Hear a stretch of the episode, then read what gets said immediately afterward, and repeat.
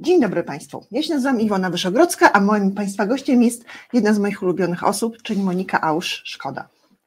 Monika jest aktywistką, feministką, socjolożką, e, inspiratorką różnych bardzo dobrych i mądrych działań.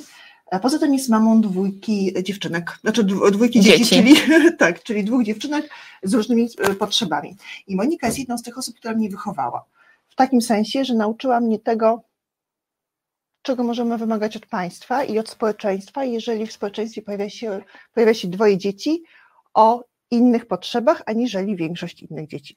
Natomiast nie o tym będziemy dzisiaj rozmawiać, chociaż może trochę też.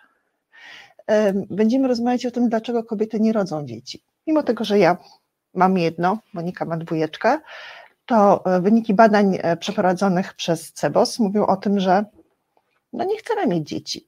68% kobiet mówi o tym, że nie, że nie planuje powiększenia rodziny, ale to nie znaczy, że 68% kobiet nie chce dzieci, tylko że te dzieci już mają i nie planują mieć więcej. Jednak e, wskaźnik dzietności Polek spadł tak nisko, że jest najniższy od II wojny światowej. Czyli musimy się przygotować trochę na wymianę. Tak? Nie. W ciągu ostatniego roku polsko-ukraińską granicę przekroczyło ponad 8 milionów osób. E, dzieciaki z Ukrainy, które przebywają e, w Polsce, stanowią już jakieś 9% e, dzieci w wieku szkolnym, z czego 4% dzieci chodzących do szkół. Tak. Także mm, jakoś tak może nie będzie najgorzej. No właśnie, bo ta zastępowalność e, wcale nie będzie znaczyła, że po prostu wyginiemy i nam się Państwo posypie, dlatego że nie ma dzieci. O, dzień dobry Państwu i dzień dobry e, Pani Miro i Barnawo. Cieszę się, że do nas dołączyliście. Liczę też, e, że będzie nas trochę więcej i że będziecie dzwonić i mówić o tym, jak to jest u Was, czy chcecie mieć dzieci, czy nie i czy, czy Wasi najbliżsi chcą mieć dzieci. Bo niezależnie od tego, że przyjeżdżają tutaj Ukraińcy... Nie, ja muszę teraz to w ogóle powiedzieć, że popełniasz bardzo poważny błąd. Dawaj. Nie, dzieci nie są pluszowymi misiami, dzieci się nie ma. E, lepiej, moim zdaniem, zadawać e, pytanie, czy chcesz być rodzicem, czy chcesz być mamą, czy chcesz być tatą, czy chcesz świadomie wziąć odpowiedzialność za drugiego człowieka, czy chcesz świadomie podjąć się roli rodzica, czy chcesz, licząc się z tym, że wiąże się to z pewnymi trudnościami, e, zmianą stylu życia, e, pewnie poświęceniami niejednokrotnie i trudnymi wyborami, czy chcesz podjąć e, się bycia rodzicem. Bo o ile jeszcze w XIX wieku, na początku XX wieku ludzie chcieli mieć dzieci, bo potrzebowali mieć dzieci, bo dzieci były potrzebne, żeby ogarnąć gospodarstwo, to Teraz to się trochę zmieniło i y, jeśli mówimy o świadomym rodzicielstwie, to moim zdaniem bardzo ważna jest, y, ważna jest zmiana tego, jak o tym mówimy. Nie mamy dzieci, tylko decydujemy się na to, żeby być rodzicami, chcemy być rodzicami. E, myślę sobie, że to jest niby tylko semantyka, ale perspektywa, która jednak dużo zmienia. No tak, tylko że gdybyśmy zajęli, zadali takie pytanie respondentom, tak jak zadał to pytanie Cebos, a potem, a potem Okopres w kilku różnych badaniach, czy chcesz być rodzicem, to pewnie odpowiedź byłaby inna niż, e, niż pytanie, czy chcesz urodzić dziecko kierowane do kobiet. Bo e, z tych różnych rozsianych badań, których próba kompensacji nastąpiła właśnie w, e, w kilku redakcjach, wynikało, że rodzicami to możemy i być chcie, chcemy, ale w sytuacji, w której jesteśmy teraz i w Można Polsce, zapytać, czy dzieci w ciągu najbliższych lat y, zdecydujesz się na to, żeby zostać rodzicem. No i te wskaźniki spadają. Uwaga, wskaźnik y, kobiet, które są między 18 a 35 y, rokiem życia, zapytanych o to, czy, czy chcą urodzić dziecko, jeszcze parę lat temu wynosił 42%, w tej chwili wynosi 20. To znaczy o połowę spadła liczba kobiet, które w jakiejś perspektywie dłuższej lub krótszej planują, planują posiadanie potomstwa. No i teraz tak, Cebos, który robił dla naszego rządu taką, znaczy współ, współtworzył strategię 2040, czyli strategię mówiącą o tym, co z tym zrobić i jak się przed tym uchronić, żeby, żebyśmy po prostu nie wymarli zbyt szybko i z zbyt błahych powodów, zaczął analizować te pytania, znaczy zaczął analizować te powody. Co prawda e, analizował na tyle szeroko, że zwrócił się do różnych ludzi z pytaniem, a dlaczego kobiety nie chcą mieć dzieci, czyli nie zapytał kobiet jedynie, tylko bardzo wielu różnych respondentów z prawa i lewa. Myślę, że najlepiej e, na to pytanie odpowiadają mężczyźni po 50. Po 50, ewentualnie osiemnastolatkowie albo księża. O tak, nie no, księża to mają głębokie doświadczenie, że rozmawiają cały czas tak, Zdecydowanie, natomiast y, ja uważam, że tutaj jednak y, powinno się pytać tylko osób zainteresowanych. Tak. I te wyniki mogłyby wtedy wyglądać trochę inaczej. Tylko na szczęście y, te pytania są na tyle intymne, że nie pojawiają się jedynie w ankietach, tylko pojawiają się w wywiadach pogłębionych, czyli taka, to są takie sytuacje, kiedy e, badacz i, e, i osoba, która jest badana, mają taki kontakt jeden do jednego i po prostu rozmawiają o, o, o ich sytuacji, czy o sytuacji tej osoby badanej. I z tych rozmów wynikają takie miękkie rekomendacje. One nie, są, one nie są poparte słupkami, bo te słupki to są właśnie pytania zadane po prostu ludziom na ulicy. Dlaczego, dlaczego, dlaczego pana sąsiadka nie ma dzieci? On wie najlepiej, nie dlaczego sąsiadka nie ma, bo daje w szyję i lambadziara po prostu. Ale... Nie, bo kariera. A, jeszcze kariera, i feminizm. Yy, I jeszcze jeździ na te wycieczki w ogóle yy, po prostu bez sensu. Tak, i w ogóle tak, i chcę mieć więcej seksu, a mniej obowiązków. I czasu. Tak. Na picie kawki z koleżankami. I robienie paznokci. Nie no, generalnie rozumiecie, jakby postrzeganie tego, dlaczego kobiety nie rodzą dzieci jest trochę odmienne w dwóch grupach. Dobrze by było tutaj mieć z drugiej strony osobę, która, która zna te odbie- od, odpowiedzi, bo my tutaj raczej znamy tą jakby tą naszą perspektywę. Ale, Ale nie, poczekaj, bo my chciałyśmy mieć dzieci, być rodzicami, być mamami e, już ładnych parę lat temu. Więc teoretycznie y, jeszcze. Jeszcze trochę. Ja mam idealne warunki do rodzenia dzieci, natomiast nie planuję więcej. Y, I ja to, mam wiele ja argumentów dlaczego. I nie tylko to kwestia wielkości mojego mieszkania. Tak, ja będę chciała o, o to Ciebie zapytać, bo też wiem, uwaga, bo z tych moich wszystkich ulubionych e, osób Monika, Monika Auch jest, e, jest między innymi dlatego też ulubioną, że ona naprawdę.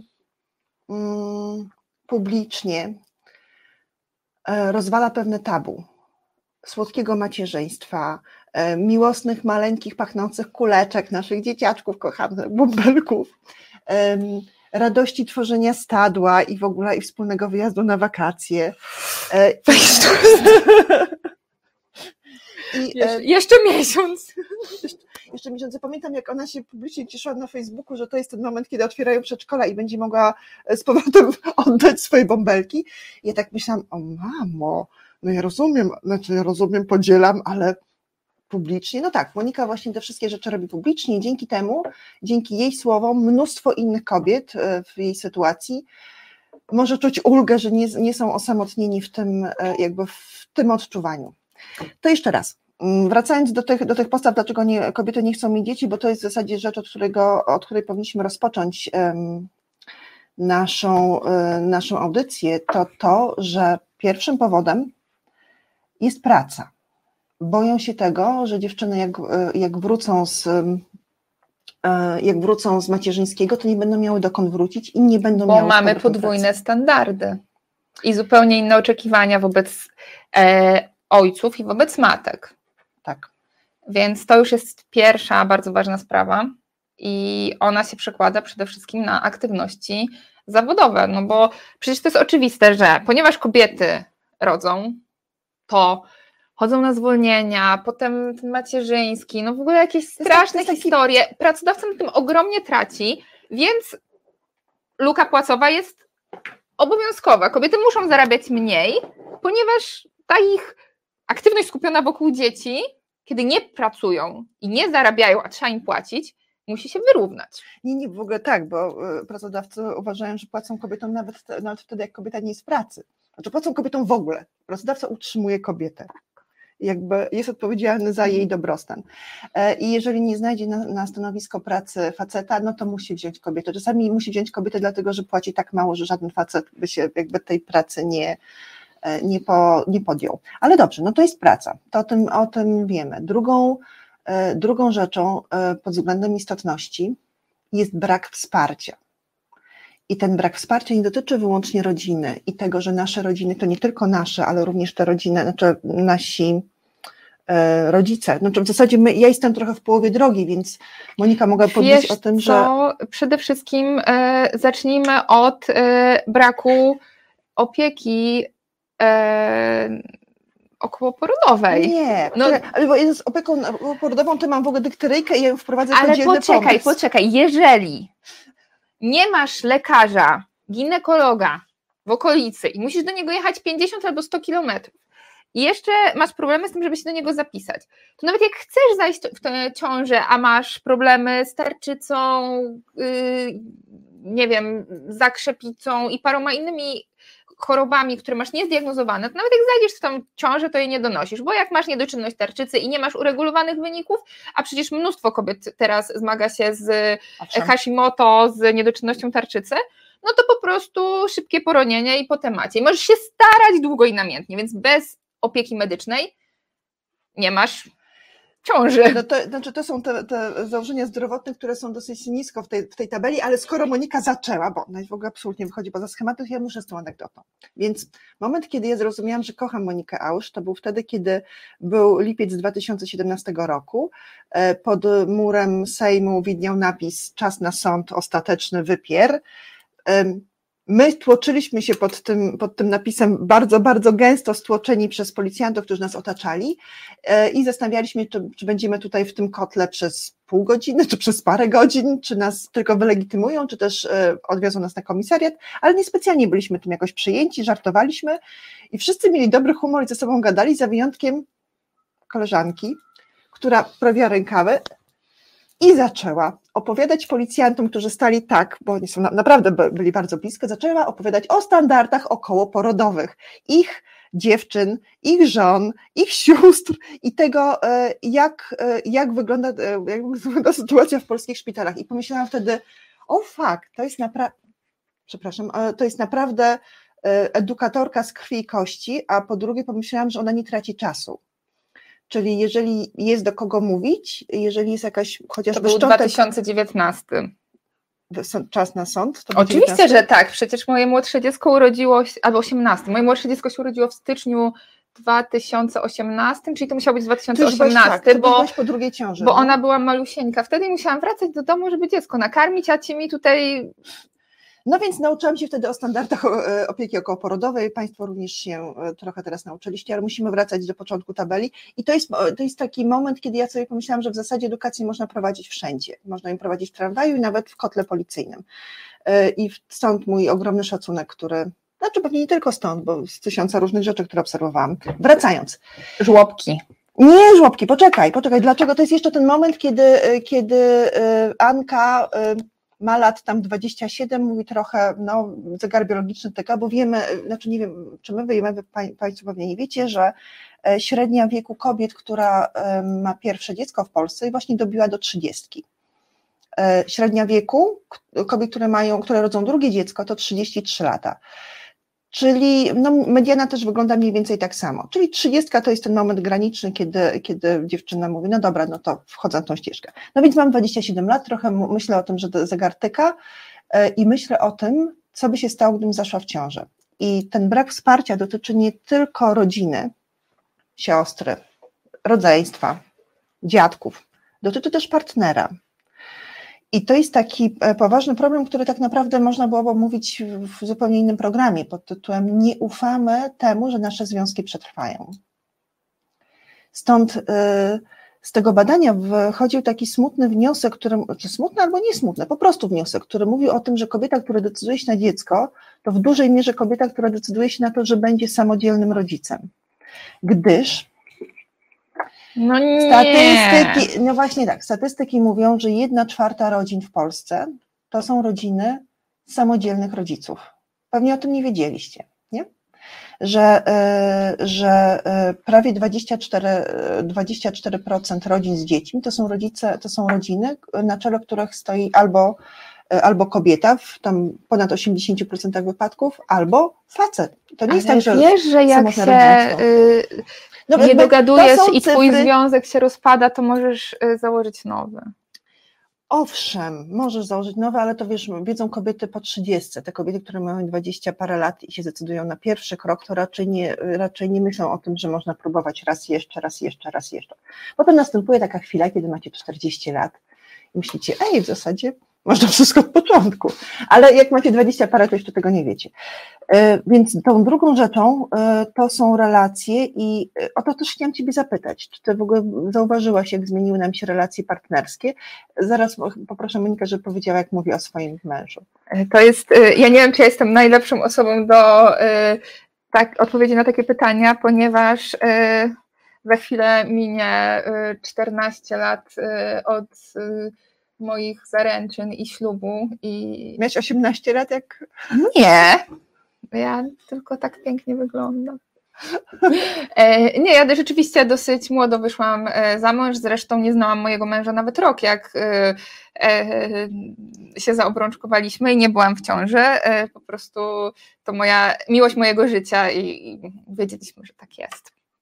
Natomiast jak go nazywasz? Powiedz w tych wszystkich publicznych wpisach. Tak, y, ja adekwatnie jak najbardziej. Jeżeli gdzieś y, piszę y, o moim mężu, to jeżeli jest kontekst rodzicielski, to piszę ojciec dzieciom, a jeżeli jest nasz kontekst, to współlokator. Czyli bez, bez specjalnego sentymentalizmu, aczkolwiek po raz pierwszy usłyszałam, że to jest miłość Twojego życia. Nie, no oczywiście, no przecież nie wytrzymałabym z nim inaczej 14 lat. Więc y, jeszcze raz wróćmy do tego momentu, bo. Y, ale prawda jest taka, że to nie jest, y, znaczy, że tak jak patrzę po moich bliskich znajomych, to nie jest oczywiste, y, że ze swoimi, że, że, że jesteśmy w związkach z ojcami naszych dzieci. Gdzieś to się potrafi y, rozchodzić, natomiast mam wrażenie, że mm, jest to też przywilej. Przede wszystkim teraz po pandemii, po, przy y, inflacji szalejącej, przy kosmicznych y, kosztach wynajmu i zwiększających się ratach kredytowych, rozstanie się z partnerem jest przywilejem, na którego wiele kobiet nie stać obecnie. I to jest dopiero dramat. E, mając dziecko. I to jest ten trzeci punkt pod tytułem sytuacja majątkowa i mieszkaniowa. To jest ten trzeci punkt, który bierzemy pod uwagę. O, dziękuję.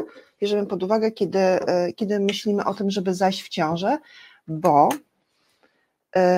to nie jest tak, że samodzielne macierzyństwo to jest taka rzecz, która się dzieje w Warszawie. Jeżeli jedna czwarta rodzin, jak wynika ze spisu powszechnego z 2021 roku, to są rodziny samodzielnych rodziców, to znaczy, że my wszyscy znamy takie rodziny. A y, szczególnie dziewczyny, które mają 20 parę lat i, się, i o tym zaczynają myśleć, albo 30 lat, to mają te osoby dookoła siebie non-stop. Y, no i muszą wiedzieć, że jeżeli coś się nie powiedzie, to trzeba zrobić krok w tył i ten jakby jak I zrobić krok do w tył, rodziców. Albo znaleźć sobie taką platformę, w której, na której jakby utrzymam siebie i wiesz, e, no i potomka. E, I tutaj sytuacja mieszkaniowa gra ogromną rolę, bo jak to jest też trochę inny temat, ale e, ludzie się nie rozstają ze sobą, dlatego że nie mają dwóch mieszkań. A może powinni się rozstać, bo czasami to są złe, złe związki. Ale wiesz, to jest kolejna rzecz. Nie utrzymasz się, bo masz dziecko E, do trzeciego roku życia, które nie dostanie się do żłobka, bo albo tego żłobka w ogóle nie ma, albo jest i tych żłobków zdecydowanie za mało. To, że w Warszawie są miejsca dla, w żłobkach dla wszystkich dzieci, to jest naprawdę wyjątek w tak, skali tak, tak. kraju. W Krakowie dzieci się nie dostają nawet do przedszkoli. Wyobraź to sobie, że dziecko nie dostaje się do przedszkoli, mi się coś takiego w głowie nie mieściło. Wszystkie dzieci muszą mieć miejsce w przedszkolu, ale nie, tak jest u nas, a już w Krakowie, czyli w dużej metropolii, e, nie ma miejsc dla wszystkich trzylatków. Czyli ile ta kobieta jest zmuszona przez sytuację, przez to, że nie ma co, nie, no, nie ma jak zapewnić opieki inaczej swojemu dziecku, do siedzenia w domu. No właśnie. To ja siedziałam w domu z dziećmi 6 lat, to jest dramat. A w życiu nie siedziałaś w domu, bo ciągle cię widziałam mnie... na ulicy. bo bym nie wytrzymała, ale wiesz, y, miałam na tyle dobrą sytuację, że mogłam sobie pozwolić na to, mm, żeby nie wracać do pracy i żeby móc y, działać społecznie. Bo przecież gdybym ja musiała przez 6 lat rozmawiać wyłącznie ze śliniącymi się potworami, to po prostu bym była w tak głębokiej depresji. No nie da się, po prostu nie da. No, dlaczego ja mam przepraszać za swoje ambicje? No więc właśnie, słuchajcie, bo my tutaj trochę uderzamy o ten moment, e, o, o taki moment, kiedy e, Monika jako jedna z tych mam, tych dziesiątek mam, które znacie, mówi o tym, że e, powodem znaczy, że największym wsparciem, jednym z wielkiego wsparcia jest to, że ma dokąd oddać dzieci, żeby zaczerpnąć oddech i pójść do pracy, albo po prostu zaczerpnąć oddech i pójść zrobić te paznokcie, czy tatuaże, czy cokolwiek. Żeby iść na demonstrację. Iść na demonstrację. Uszyć w ogóle największą w Warszawie sektorówkę, zrobić absolutnie najfajniejsze kostiumy, e, wymyślić, wymyślać 83 hasła do skandowania przez 4,5 godziny walki pod Sejmem. To wszystko robi dziewczyna, kiedy ma przedszkole. Nie robi, robiła robiła. No ale jakby stąd, stąd się znamy. Więc warto, e, warto dać kobietom Teraz już mogę pracować. Tak. Płacą mi za to, co robię, to miłe. ale czegoś też nauczyła się jako mama. E, wracamy. Kasa.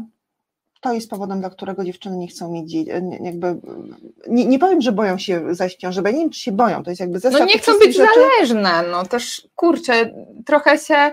Yy nasze podejście do świata, do życia zmieniło, a te oczekiwania za tym nie nadążają. Nie nadążają, nie nadążają za tym, że chcemy być e, niezależne, samodzielne, móc o sobie decydować, e, więc musimy być w bardzo dobrej sytuacji. E, przez to też odkładamy macierzyństwo, żeby najpierw się ustawić, w jaki, skończyć studia, zrobić, mieć jakieś doświadczenie zawodowe, żeby mieć gdzie wracać.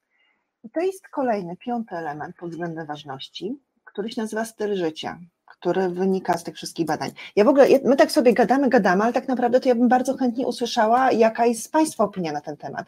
Więc za chwilę na dole ekranu pojawi się numer telefonu, pod który mam nadzieję, że zadzwonicie i powiecie, dlaczego Wy e, nie macie dzieci, albo zdecydowaliście, żeby nie mieć dzieci, albo dlaczego zdecydowaliście, że je macie. I czy widzicie, jaka była różnica warunków wtedy, kiedy się na to decydowaliście i teraz, kiedy jakby no i teraz, czy kiedyś było łatwiej, czy kiedyś było trudniej? Mów, przepraszam, wiecie. Właśnie ja tak się zastanawiam nad, y, myślę, że takim ważnym elementem są te zmiany tożsamościowe u kobiet. Mhm. E, bo nie wiem, mi się tak wydaje, że to jest dla nas teraz takie już oczywiste, że większość kobiet chce pracować, chce się realizować, chce być widziana, słyszana, doceniana i obowiązki domowe, opieka, wychowanie e, należy do obu osób partnerskich, nie tylko do mamy, która ma gotowa. W ogóle wiesz, zostajesz matką i przestajesz być człowiekiem. Jesteś już tylko mamą i gospodynią domowej. No to, to już się skończyło. No, większość dziewczyn nie chce tak żyć. Więc jeżeli społeczeństwo, jeżeli yy, w zasadzie nasi partnerzy, nasze teściowe, mamy, siostry, koleżanki, wujowie z wąsem nie zrozumieją tego, że współczesna kobieta ma zupełnie inną tożsamość niż kobieta jeszcze za czasów mojej mamy, tak w latach 80., która chociaż, chociaż, targała te chociaż bąbelki. Z mojego punktu widzenia nie wiem, czy się z tym zgodzicie, czy nie, ale z mojego punktu widzenia to różnica pomiędzy generacją mojej babci i mojej mamy jest o niebo wyższa, aniżeli generacją mojej mamy i mnie. To znaczy, mam wrażenie, że obecne mamy, te 30-parolatki, mają ze swoimi mamami 50-paroletnimi znaczy nawet nie chodzi o to, że lepszy kontakt, tylko, to, to, to, tylko ej, podobny background. I to, Zupełnie i się z tobą nie zgodzę. Ale słuchaj, ja w ogóle kiedy patrzę na, kiedy patrzę na historię, patrzę o tym, że w 70 latach ruszyła ta fala ludzi z mniejszych miejscowości albo ze wsi do miast, i tam szukała swojego szczęścia, pokończyła studiach albo szkoły średnie, e, założyła rodziny, mieszkała w blokach i zaczęła tworzyć jakieś stadła bardziej nowoczesne. Paliła papierosy, e, farbowała włosy, ganiała się z dziećmi, na przykład, nie wiem, ganiała się z dziećmi po domu, a nie krzyczała na nie ciągle, żeby, żeby, żeby e, wyprowadziły krowę w pole czy coś w tym stylu, to, to ta, jakby, ta zmiana, to odejście z tej polityki znaczy z tej polityki, Ale to mówisz o dzieci... bardzo małej grupie mimo nie, wszystko. Nie, mam wrażenie, że jest więcej. Tak. No dobra, ale to chodzi o to, że e, jeszcze chciałam zwrócić uwagę na to, co, co mówiła Monika, ale w takim aspekcie, z którego być może, być może sobie zdajesz sprawę, być może nie, że e, jak kobiety idą na studia, mm, albo chcą zdobyć doświadczenia zawodowe, to nie po to, żeby lepiej się przygotować do roli matki, nawet jeżeli ta rola matki ma polegać na tym, że zarabiasz większe pieniądze. To nie jest tak, że nasze życie do jakiegoś tam momentu, do trzydziestki, jest podporządkowane temu, żeby jak najlepiej wejść w, w rolę osoby, która będzie wychowywała dzieci. To życie jest tam jest potrzebne nam. No ale czy ty znasz jakiegoś mężczyznę, który rozwija się zawodowo, myśląc o tym, e, jakim będzie ojcem? Właśnie. No, przepraszam bardzo, ale czy ktoś oczekuje od tego, że e, młodzi chłopcy będą. E, szukać e, takich aktywności, które e, pozwolą im e, mieć taką pracę, która pozwoli potem zarabiać dużo pieniędzy, mieć czas dla dzieci, dzielić obowiązki, nie zostawać po godzinach, mieć elastyczne godziny pracy, móc pracować zdalnie, kiedy dziecko jest chore? Nie. Czy w ogóle zauważyliście, że nie ma czegoś takiego w dyskursie, że facet szuka, na przykład facet szuka pracy i lubi, żeby to była praca zdalna, no bo, no bo lubi zdalną a kobieta szuka pracy zdalnej, no bo ma dzieci i musi je tutaj znaczy, Ja znam takich y, mężczyzn, dla których y, rola rodzica jest na tyle ważna, że y, decydują, znaczy podejmują decyzje świadomie, ale to w momencie, kiedy już mają dzieci. Tak. Nikt nie mówi, ej, zostaniesz nauczycielem, to będziesz miał wakacje, nie będziesz miał problemu z tym, te wszystkie przerwy świąteczne, wiesz, będziesz miał czas dla dzieci. No. Dobrze, to ja jeszcze wrócę do tego stylu życia. E, ta bezdzietna lambadziara e, i te kobiety, które sobie dają w, szy, w szyję. E, Pozdrawiam wszystkie, wszystkie moje bezdzietne, bezdzietne lambadziary. I kobiety, które kupują sobie wino na wieczór i włączają Netflixa. Ja też Was wszystkie, kochane, pozdrawiam. To jest dla nas. I to jest nasze życie. Ono wcale nie jest bardziej istotne niż. Wiecie, że Wam zazdroszczę. Bo karmisz Wie... piersią jeszcze? Nie. Zaz, zazdroszne, no błagam cię, moje dzieci już są duże. Tak no karmiłam tak. łącznie. Długo, długo karmisz. Długo. Ale dobra, zazdrościsz Sześć komu? Y, bezdzietnym lambadziarom, które sobie spontanicznie y, jadą do Berlina na weekend, albo chociaż do Łeby. Albo. Ej, to muszę przypomnieć. Słuchajcie, wszyscy, którzy oglądacie ten program, 1 czerwca wszystkie wszystkie bąbelki e, jeżdżą PKP za darmochę, jeżdżą wszystkimi e, pociągami tak Intercity za darmo, więc może warto wziąć je pod pachę i pojechać z nimi gdzieś do Krakowa albo nad morze, albo gdzie tam Wam Warto je oddać do placówki, gdzie na pewno będą miały zorganizowane fantastyczne obchody Dnia Dziecka. Moje objadą na wycieczki, ale też są różne pikniki i tak dalej. I niech one tam się bawią i ktoś im, ktoś, kto ma do tego kwalifikacje, kompetencje, organizuje organizuje im zabawę, atrakcje, a my sobie potem uśmiechnijmy się, przytulmy te zmęczone dzieci, które wcześniej pójdą spać. Tylko żeby nie nakarmili je słodyczami, bo wiesz, po prostu potem... A to emocje, potem zabawka, kąpiel i... Ja na przykład, ponieważ ja czuję niedosyt małych dzieci w swoim życiu. Urodziłam ich w sumie za mało, to czasami wypożyczam sobie dzieci e, swojej koleżanki i właśnie robię z nimi takie przebieżki i zrobię super przez dwa dni, a potem przez cztery dni. Właśnie, bo instytucja cioci jest, jest mega ważna. I to nie jest tak, że yy, matka, ojciec to jest wszystko. Żeby wychować dziecko, potrzebna jest wioska. Wioska. Więc tak. bezdzietna lambadziara to jest super ciocia. To jest super ciocia, która ma mnóstwo, mnóstwo uważności, jest ciekawa, y, ma fantastyczne historie do opowiedzenia. Y, nie boi się, że popsuje dziecko ciągle. Nie, nie, ciąży, na niej, nie ciąży na niej taka odpowiedzialność, że Boże, to te rzeczy to jednak nie wiem, czy nie, nie jesteś na to za mała albo coś w tym stylu w życiu. Ja jako ciocia jestem absolutnie fantastyczna. Właśnie, muszę ci powiedzieć. Dawaj te swoje małe. Zapamiętam. Ale tak, no to, to, to jest tak, że y, funkcja społeczna cioci jest bardzo ważna. Natomiast tu wracamy do pytania. Noe pyta, kto się zajmie tymi dziećmi? Inne urobione kobiety? Tak. Te kobiety, które tak jak ja wychowały już swoje są duże, a nadal potrzebują obok śmiechu i wierzgania rogami, nogami no ja, i w ogóle. Ja myślałam o nauczycielkach.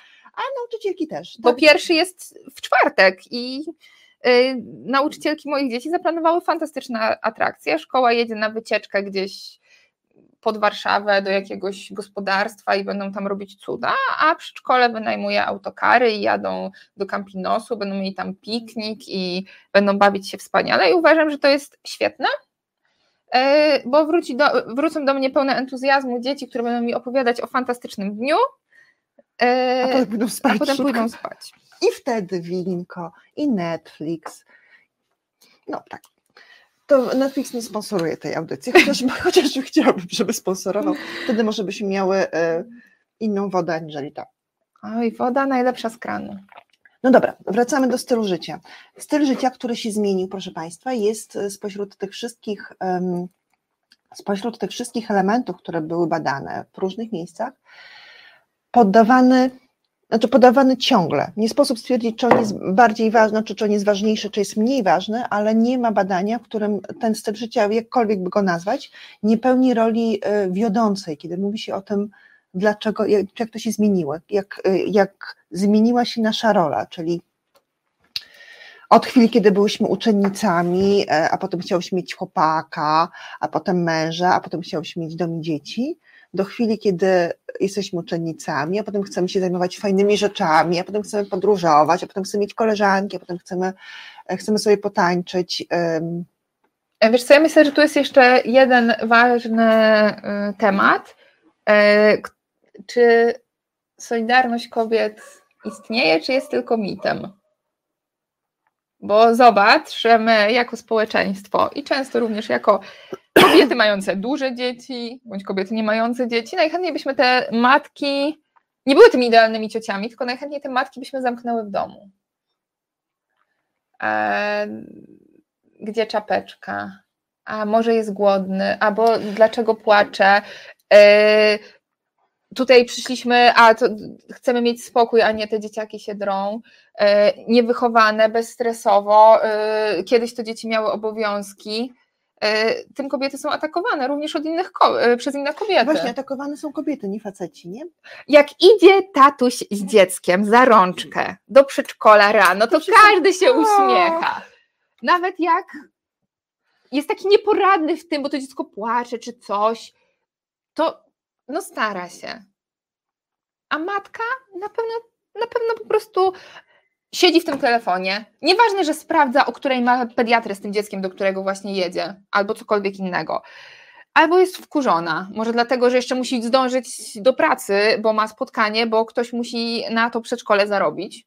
Nie, nieważne, matka na pewno robi coś złego. Albo jest za mało opiekuńcza, albo za bardzo y, opiekuńcza i na pewno jedyne o czym marzy, to usłyszeć komentarz na ten temat obcej osoby, która widzi tylko wycinek jej życia. Cholera, y, tak jest w istocie, chociaż trochę się szkolimy w tym, żeby, żeby te uwagi rzucać raczej, y, raczej na spotkaniach z koleżankami, aniżeli wprost takiej mamie. Oczywiście, że wprost i to najlepiej wiesz, w autobusie to wychodząc z autobusu. A tak wychodząc, że pry sprychnąć, nie? Cieszę się, że nie mam dzieci. Zdarzyło mi się usłyszeć od miłej pani, bo moje dziecko yy, wtedy ze trzyletnie śpiewało w autobusie i pani miała dużo do powiedzenia na temat tego, yy, jak dziecko może być takie głośne. I ona się cieszy, że nie ma takiego bachora w domu. No musiała się podzielić w ogóle tą Tak, musiała się podzielić z tym, że cieszy się, że nie ma takiego bachora w domu. Kurczę, tak jest. Znaczy, e, pewnie to, to niespecjalnie Państwa dotyczy, ale gdzieś tam w tych wielkomiejskich ośrodkach, my jesteśmy w jednym z nich i trochę jesteśmy zanurzone w tej społeczności, y, zaczęło pojawiać się słowo beskitka. I tak naprawdę to beskitka, czyli y, bez kids, czyli bez dzieci. Kobieta, która jest bez dzieci. To nie czasowo, nie, nie, nie, nie w wyniku jakiegoś fatalnego zbiegu okoliczności, tylko w wyniku wyboru pod tytułem moje życie jest na tyle, samo moje życie jest na tyle fajne, że nie muszę jakby, że może nie, nie, to, że nie ma w nim miejsca, ale że nie planuje w nim, nie wiem, papugi falistej, a nie planuje w nim posiadania znaczy, też się zmienia, bo coraz, ziemi ani dziecka. Coraz częściej się mówi o tym, jak to rodzicielstwo wygląda. Yy, naprawdę mówi się o yy, tematach, o których, yy, które były tabu, już pomijając tą całą opiekę okołoporodową, to mówi się o depresji poporodowej, mówi się o nieprzespanych nocach, bólu, karmieniu, o tym, że dzieci nie potrafią do czwartego roku życia y, nie spać, jakie są problemy z odpieluchowywaniem, z rozszerzaniem diety y, i właśnie te braki placówek, to wieczne zmęczenie, ta odpowiedzialność, y, ten bałagan w domu, ten ciągły hałas, który generują one są najkochańsze na świecie, jak wieczorem się patrzy, jak śpią. Natomiast im wyłączy fonię. Tak, tak? natomiast y, coraz więcej ludzi zdaje sobie sprawę, że y, dziecka się nie puści luzem na podwórko, tylko że jest to świadoma decyzja, jest to poważny obowiązek, jest to y, wzięcie odpowiedzialności za drugiego człowieka, za wychowanie go, za zapewnienie mu godziwych warunków życia. O, tak właśnie, poczekaj, bo najpierw ten pierwszy etap. E, znaczy, to najpierw ta, ta, pierwsza część, ona też jest, ona jest kurczę szalenie istotna, bo um, ja sobie wyobrażam to tak, że kiedy w 90 latach ja podejmowałam decyzję o tym, że urodzę swoje pierwsze dziecko, to y, bardzo dużo czytałam czasopism. Dziecko, twoje dziecko, bo dookoła mnie byłam, byłam tak w zasadzie, byłam bardzo młoda, więc y, nie miałam dookoła siebie koleżanek, które podjęły tą decyzję E, I z tych, e, czasami z tych artykułów wynikało, że mogą być jakieś trudności, ale, ale że generalnie hej, do przodu, w ogóle super, takie małe. E, I mój, moje pierwsze i ukochane, ukochane dziecko spełniło wszystkie te wymogi. To znaczy było książkowym przypad, przypadkiem rado, wiesz, radosnego hmm. syneczka. Czyli nie było na przykład dzieckiem, które w nocy się budzi nie. co półtorej godziny. I kiedy widziałam dookoła siebie w akademiku, w którym były inne studentki z dziećmi, i widziałam, że one są zmęczone, że są rozżalone, że, e, że jakby nie, nie są w takiej stałej euforii z tego, że mają w ogóle jakiegoś pełzającego roczniaka albo dwulatka, albo w ogóle już trzylatka, który zaczyna przejawiać jakieś objawy inteligencji, to się trochę to się trochę w ogóle dziwiłam, ale jak to? I w ogóle naprawdę w ogóle jest aż tak źle? I przyszły, przyszedł XXI wiek. I przyszły takie osoby jak e, Monika, które zaczęły mówić głośno i pisać o tym, że to nie jest tak cukrowo. I to jest trochę tak, jak um, tak sobie wyobrażam. Ciekawe, czy podzielacie Państwo tą, tą moją wyobraźnię, bo to, to nie, jakby nie ma na ten temat, znaczy nie czytałam na ten temat badań, ale myślę sobie, że jeżeli mówi się dookoła, że macierzyństwo nie jest cukrowe, to dziewczyny się cztery razy, bardziej, znaczy cztery razy się zastanawiają nad tym, czy chcą w to wejść. Tym bardziej, że mamy rzecz, która nas wyzwoliła, czyli pigułka. Tak jest. E, chociaż już ja myślę, że świadomość y, bardzo się zmienia, y, chociażby przez y, e, dostęp do informacji, przez internet, social media, młode dziewczyny wiedzą zdecydowanie więcej o tym. Ja nie wiedziałam, naprawdę, oszukali mnie. Oszukali mnie, społeczeństwo mnie oszukało. Że będzie tak bezkrwawo, tak? Że będzie tak masakrycznie, że moje dzieci będą chorować, będą mieć kolki, będą ulewać, będą ząbkować niesamowicie dramatycznie, że będą mnie bić, że będą mnie gryźć, drapać do krwi. Nikt mi o tym nie powiedział, że w ogóle jest taka opcja. Czy dzieci są takie urocze na tych wszystkich zdjęciach? No, pamiętacie, kiedy, kiedy łapiemy za aparaty robimy zdjęcia swoim dzieciom? Kiedy się drą i w ogóle kiedy, kiedy my płaczemy z bezsilności, czy wtedy, kiedy są słodkie i słodko śpią, albo, albo wręczają nam laurki? No właśnie, wtedy, nie? No właśnie to jest takie trochę kłopotliwe, bo mi nikt nie powiedział, że rodzicielstwo może wyglądać tak, jak wygląda moje. Moje dzieci są wymagające, są bardzo, um, mają bardzo dużo energii, Y, i są niezniszczalne. Jednocześnie bardzo łatwo się przebodźcowują. Y, I oczywiście, że ja jestem w grupie bardzo uprzywilejowanych osób, ponieważ moje dzieci są pod opieką y, specjalistów od bardzo wczesnych w zasadzie miesięcy swojego życia. Będą tak do 18 roku życia, a potem? Mm, potem też Znaczy, potem to jest ich wybór, tak? Y, ja po prostu robię wszystko, żeby dać im narzędzia do tego, żeby radziły sobie w tym świecie.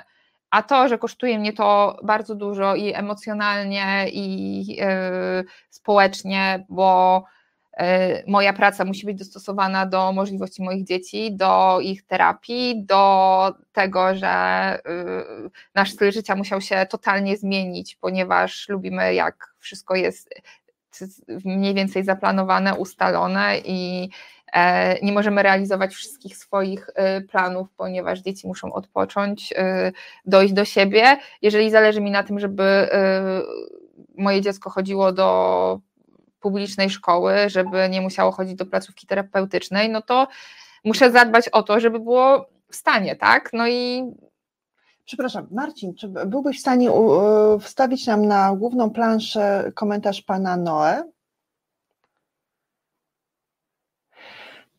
Co masz na zdjęciu profilowym? Masz nogę z jakimś tatuażem, Noe, i piszesz jedno wielkie pasmo cierpień. E, jakoś głęboko mam wrażenie, że to jest komentarz ironiczny. I że w związku z tym uważasz, że to, co Monika mówi o swoim macierzyństwie dwojga, e, znaczy macierzyństwie i rodzinie, i dwóch córkach ze specjalnymi potrzebami, to jest nieprawda. I że e, albo to jest nieprawda, albo nawet jeżeli to jest prawda, to nie powinna mówić tego, tak? Oficjalnie. Bardzo znaczy, będę Ci bardzo wdzięczna, jak do nas zadzwonisz, bo fajnie byłoby pogadać z kimś, kto ma trochę inny obraz tego macierzyństwa niż, e, niż dwie kobiety, które były matkami, które są matkami. Czy wiesz, ja uwielbiam, uwielbiam, bardzo kocham moje dzieci i uważam, że są najlepszym, co mnie w życiu spotkało i są moimi wymarzonymi, najwspanialszymi, najbardziej kochanymi córeczkami. Natomiast to jest mój wybór, moja decyzja, moje poświęcenie yy, i przede wszystkim yy, nie wyobrażam sobie wywierać na kimś presję, yy, żeby żeby decydował się na rodzicielstwo, ponieważ wiem, jak ono wygląda naprawdę. No I... dobra, ale jesteśmy właśnie, słuchajcie, jesteśmy właśnie w tym momencie, kiedy takie historie nie są, nie należą do rzadkości. Poza tym, sorry, mam dwójkę małych dzieci i tak, to jest pasmo cierpień, kiedy ja nie mogę podjąć pracy takiej, jakiej chcę, kiedy ja nie mogę wyjść z mężem na spacer, e, kiedy muszę zmienić absolutnie wszystko w swoim życiu, e, bo moje dziecko, jeżeli będzie miało nie takie ubranie, nie takie jedzenie, zostanie obudzone nie w taki sposób, czy cokolwiek, to po prostu dostanie takiego ataku agresji, że będzie mnie gryzło i drapało do krwi, a ja będę musiała zadbać o to, żeby sobie nie zrobiło krzywdy, na przykład waląc głową o ścianę. No, powiem Wam, że no po prostu to są takie momenty, kiedy człowiek czuje się mega szczęśliwy, pewny siebie, y, wiesz, czujesz to, tą sprawczość, no, powołałeś na życie, tak. powołałeś człowieka do życia i on jest na tym świecie, jest mu tak dobrze, bo sobie nie radzi ze swoimi emocjami. I w momencie, kiedy czujesz taką bezsilność yy, i nie masz wsparcia, nie masz zrozumienia yy, w społeczeństwie, to naprawdę jest ciężko. Ja jestem dosyć świadomą, wykształconą kobietą, mieszkającą w dużym mieście, yy, mającą opiekę psychiatryczną, czego się nie wstydzę i o czym mówię głośno. E, moje dzieci mają opiekę e, psychologiczną, e, psychiatryczną i to jest ok. Tylko, że to jest mega przywilej. I Gdybym teraz... mieszkała w małej miejscowości, to bym nawet nie wiedziała, gdzie tego psychiatry szukać. I teraz przejdźmy do kolejnego punktu. To jest ten moment, kiedy można to zrobić, czyli obawę o, obawę o to, jaki będzie los rodziny, czy los tej kobiety, która decyduje o tym, czy chce mieć dziecko, czy nie kiedy okaże się, że dziecko y, ma specjalne potrzeby. Bardzo, bardzo specjalne, ale albo chociażby takie, które trochę odbiegają od tych standardowych. I teraz chcę, wam, chcę Was prosić, żebyście sobie wy, wy, wyobrazili tę sytuację, kiedy przez ponad miesiąc, w, kiedy był strajk RON w Sejmie, rodzin z osób nie, nie, z 2018. W 2018 roku codziennie pod Sejmem o 17 gromadzi się tłum osób z Warszawy i spoza Warszawy, które wspierają te kilkanaście osób będących w Sejmie, czyli e, Iwona Hartwig z, e, ze swoim synem Kubą oraz jej znajome, które starają się przedrzeć do świadomości zwyczajnych takich ludzi jak my, z tym, że istnieją rodziny osób z niepełnosprawnością, a to, że my ich nie, nie widzimy na ulicach, to wynik tego, że one są pozamykane w domach. I dlatego nam się wydaje, że wszyscy na ogół są piękni, zdrowi i młodzi, a starych ludzi nie ma, a, e, i nie ma też osób z niepełnosprawnościami. Kiedy przyjeżdżają e, do mnie znajomi z zagranicy i mówią, Boże, jaki to jest młody kraj, w ogóle sami młodzi na ulicach, to ja mówię, człowieku, tutaj są młodzi na ulicach, bo starzy nie wychodzą na ulicę. Bo nie mają windy w bloku. Nie mają windy w bloku, nie mają tutaj ławeczki, a jeżeli wyjdą na ulicę, to e, mogą zasiąść tylko w kawiarni, kupić sobie kawę za 12 zł, albo jeżeli są w mniejszej miejscowości, nawet tej kawy nie mają. W związku z tym siedzą w domu i oglądają telewizję, dlatego ich nie widzisz. Dobrze, bo to, to jest trochę odbieganie od tematu. To jest ten moment, kiedy Monika z, z młodszą, z młodszym swoim potworkiem e, na plecach, z stoi przy mikrofonie i codziennie przez 30 minut opowiada o losach kobiet, kobiet, nie mężczyzn, bo to zwykle kobiety zostają z, z, z dziećmi. Jak duży jest odsetek mężczyzn, którzy zostawiają takie stadło, kiedy okazuje się, że z, dzieckiem jest coś nie tak? Nie wiem jak teraz, ale jest to niestety dosyć duży odsetek. To się zmienia, natomiast mężczyźni po prostu nie wytrzymują i szczerze mówiąc, ja się im nie dziwię. Ja się im naprawdę nie dziwię. Ja się nie dziwię, że są obrońcy patriarchatu. Jak ja bym miała taki przywilej, też bym o niego walczyła. Zgupiałam trochę, wiesz. To znaczy, jaki przywilej, że co? Znaczy, też no. możesz powiedzieć, hej, hej, ahoj, w ogóle potworki, kocham was, ale jadę do Argentyny. Przywilej taki, że idę do pracy, zarabiam pieniądze i się nie przejmuję, a w domu z dzieckiem zostaje żona. A, że, i, że, i że cały świat dookoła jest z tym okej. Okay. Tak. Nie? No a tak. jeśli nie wytrzymam, bo są problemy, bo ja, moje dzieci mają lekkie zaburzenia, są fantastyczne, natomiast dużo wszystkich nas to kosztuje, żeby e, tak, znaczy, żeby sobie dobrze radziły. Znaczy dużo, no jest coraz lepiej. No wiadomo, mniejsze dzieci mają większe problemy z emocjami, e, rozwijają się nieharmonijnie, z wiekiem jest, pojawiają się po prostu inne problemy. Ale jak już człowiek mówi, jest w stanie powiedzieć, co czuje, co, co się dzieje, jakie ma, dlaczego, no to jest oczywiście dużo łatwiej. Natomiast jeśli mówimy o e, rodzicach osób z głęboką niepełnosprawnością, e, chociażby dzieciaków e, z porażeniem mózgowym, czy dzieci z trisomią, czy z niepełnosprawnością intelektualną, to są problemy, o których my nie mamy po prostu zielonego pojęcia. Jeżeli musisz umyć i przewinąć kilkunasto, kilkudziesięciokilowego człowieka, to jest masakra. Poza tym, no nawet jeszcze musisz żebrać w tym kraju o to, żeby ci dali refundację na pieluchy. Nie mówiąc o tym, że nie, nie możesz iść do pracy. Nie możesz jeżeli, iść do pracy. Jeżeli zarobisz cokolwiek na rękodzieło, które będziesz robił nocami, to odbiorą ci zasiłek. E, nie możesz odebrać nagrody. Tak, bo dołączony jest doniczek e, na 10 tysięcy złotych. Agnieszka Szpila, która wykrzyczała to wszystko e, po tym, jak w artykule, gdzie są te dzieci, w dupie, dostała za ten, za ten tekst e, Grand Pressa. Mm, tak naprawdę chyba skopa dwa lata po tamtych wydarzeniach, trzy lata po tamtych wydarzeniach z, z protestu osób, znaczy protestu rodzin z osób z niepełnosprawnością, e, po raz kolejny nam się wdarła do, e, do głowy. Wracając, to jest piąty punkt. Pamiętacie pierwszy? Dlaczego kobiety nie chcą rodzić dzieci? Po pierwsze, dlatego, że boją się o pracę, że nawet jeżeli ją mają teraz, to ją stracą, wrócą i zostaną od razu zwolnione. Po drugie, dlatego, że nie mają wsparcia, nie tylko w rodzinie, e, bo rodziny są rozczłonkowane, mm, migrujemy, nie, siedzimy w tym samym miejscu, nie mamy, mamy coraz mniej sióstr, braci, bo też sami pochodzimy z rodzin, które nie, które nie są wielodzietne. Więc... Ale też nasze mamy pracują. No tak, też nasze mamy pracują, zawsze pracowały i ten mit właśnie z tego, że babcia siedzi z dzieckiem, to jest mit w ogóle chyba, który jest zakorzeniony w latach 70. Ja miałam taką babcię, do której jeździłam na wakacje i która mnie lulała i opowiadała różne bajki. I ta babcia e, przez 8 godzin e, dziennie pracowała w fabryce skór, po czym wracała i pracowała w gospodarstwie i przy okazji zajmowała się mną. To się, to się, to się nazywało, że to jest babcia, która jest wsparciem ja nie wiem, ta kobieta, pracu, znaczy ta kobieta spała 4-5 godzin dziennie, dziennie. Wracając, praca, wsparcie ze strony rodziny oraz partnera. Nasi partnerzy nie są gotowi do tego, żeby się zadeklarować, że nigdy nas nie opuszczą, nigdy nie opuszczą dziecka, a my widząc, jak lawinowo rośnie liczba samodzielnych rodziców, widzimy, że to się może zdarzyć. Więc podejmując decyzję o tym, czy, mm, czy zajść w ciążę, czy urodzić dziecko, podejmujemy ją z taką myślą, że jeżeli coś tam się stanie, to będę samotnym rodzicem, czy ja to uniosę. Trzeci element to jest kasa, czy są, to są pieniądze, które mamy, które zarabiamy i to jest nasza sytuacja mieszkaniowa. Czy w razie czego, jeżeli nam się nie powiedzie w związku, to będziemy mieli dokąd wrócić i być sami. Nie mamy tych mieszkań. Mamy w Polsce, mimo tego, że w Polsce mamy 2 miliony pustostanów i mniej więcej 2 miliony rodzin, które chcą zamieszkać osobno, czy osobno od rodziców, czy osobno od, od rodziny, partnerów, to nie stać ich na to. Nie stać ich na to, żeby wziąć kredyt na, na 30 lat, a zarabiają ciut za dużo, żeby uznać, że są bezdomni i w związku z tym może miasto e, dałoby im jakieś wsparcie. Miasto nie daje wsparcia. Nie mamy tutaj mieszkań komunalnych. E, e, czwartym elementem jest styl życia, który dosyć mocno już omówiliśmy i o tym, że on się nam kurczę należy, proszę Państwa.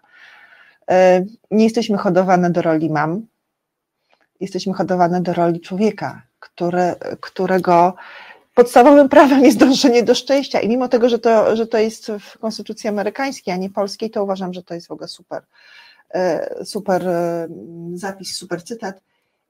I teraz wracamy do tego momentu, kiedy, kiedy myślisz o tym, a co jeżeli coś pójdzie nie tak w czasie porodu? A nawet jeżeli nie pójdzie nie tak w czasie porodu, jeśli twoje dziecko chodzi do szkoły, to już jest powód do tego, żeby się martwić mamy ogromny kryzys, zapaść edukacji w Polsce. Poczekaj, ale wróćmy jeszcze na razie do tego momentu, kiedy, kiedy okazuje się, że nie tylko no to kiedy okazuje się, że twoje dziecko będzie dziecko, dzieckiem ze specjalnymi potrzebami, to możesz nam powiedzieć w ogóle, e, nie, jakby nawet nie emocjonalnie, tylko, tylko tak materialnie, na co może liczyć wtedy taka rodzina, czy taka mama, która dziecka nie opuści. Aha, muszę, muszę wam jeszcze powiedzieć, za dużo mówię tutaj, ale y, muszę wam powiedzieć taką, y, takie moje spostrzeżenie z tego, z tego protestu, który trwał bardzo długo, ale był taki moment, kiedy na proteście pojawił się bardzo przystojny, młody facet, znaczy młody, no taki w okolicach 35 roku życie,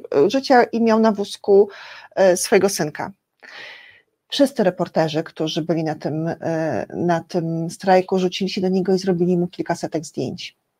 Dlatego, że to był niezwykły widok. Facet z dzieckiem przyszedł na protest. Jasne jest, że z dziećmi niepełnosprawność, z niepełnosprawnościami e, wychodzą kobiety i to kobiety też protestują, no one są tak zawsze takie awanturujące się, ale facet? Tylko niektóre, bo nie wszystkie mogą z dziećmi wyjść, bo siedzą przy respiratorach albo innych dziwnych urządzeniach.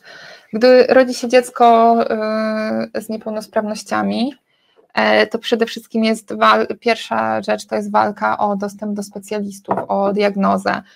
E, możesz liczyć na mm, jakieś tam wsparcie z programu za życiem. E, możesz. Na czym ono polega? No właśnie to jest skomplikowane. Masz na przykład pierwszeństwo do specjalistów. W teorii czy w praktyce? Nie, no to akurat w praktyce, no bo to, to jakby muszą cię bez kolejki. Masz, no, no, znaczy masz niemo, niemowlaczka, więc tak? No. Tak, znaczy tylko, że na przykład y, do lekarzy, psychiatrów czy do y, niektórych specjalistów, to kolejka tych osób z pierwszeństwem jest y, znacznie za długa, bo po prostu tych specjalistów nie ma. E, musisz, wiesz, tam dojechać, to, to nie, to miasta powiatowe, jak i nie wojewódzkie. Nie jest no. tak, że masz dużo miejsc, gdzie można diagnozować dzieci. No, to wszystko... no i potem co? Okazuje się, że twoje dziecko będzie się, roz, jakby się, będzie się rozwijał skokowo z jakiegoś tam powodu. No to mm, po diagnozie możesz y, wyrobić mu orzeczenie o niepełnosprawności. Oczywiście czasowe, często wydawane na 2-3 lata, bo wiadomo, że na przykład jak dziecko ma trisomię, to nagle mu się geny mogą zmienić w każdej chwili. To samo wiesz z wadą serca, czy innymi, e, czy niepełnosprawnością intelektualną już u starszych dzieciaków, gdzie musisz ciągać osobę kilku, kilkunastoletnią co dwa lata na tę komisję.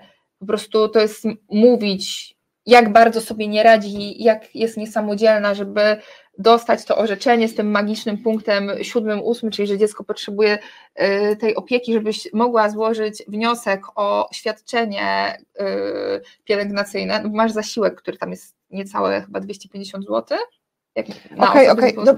Ile zarabia kobieta, która, y, która ma dziecko z niepełnosprawnością? Zasiłek pielęgnacyjny 250?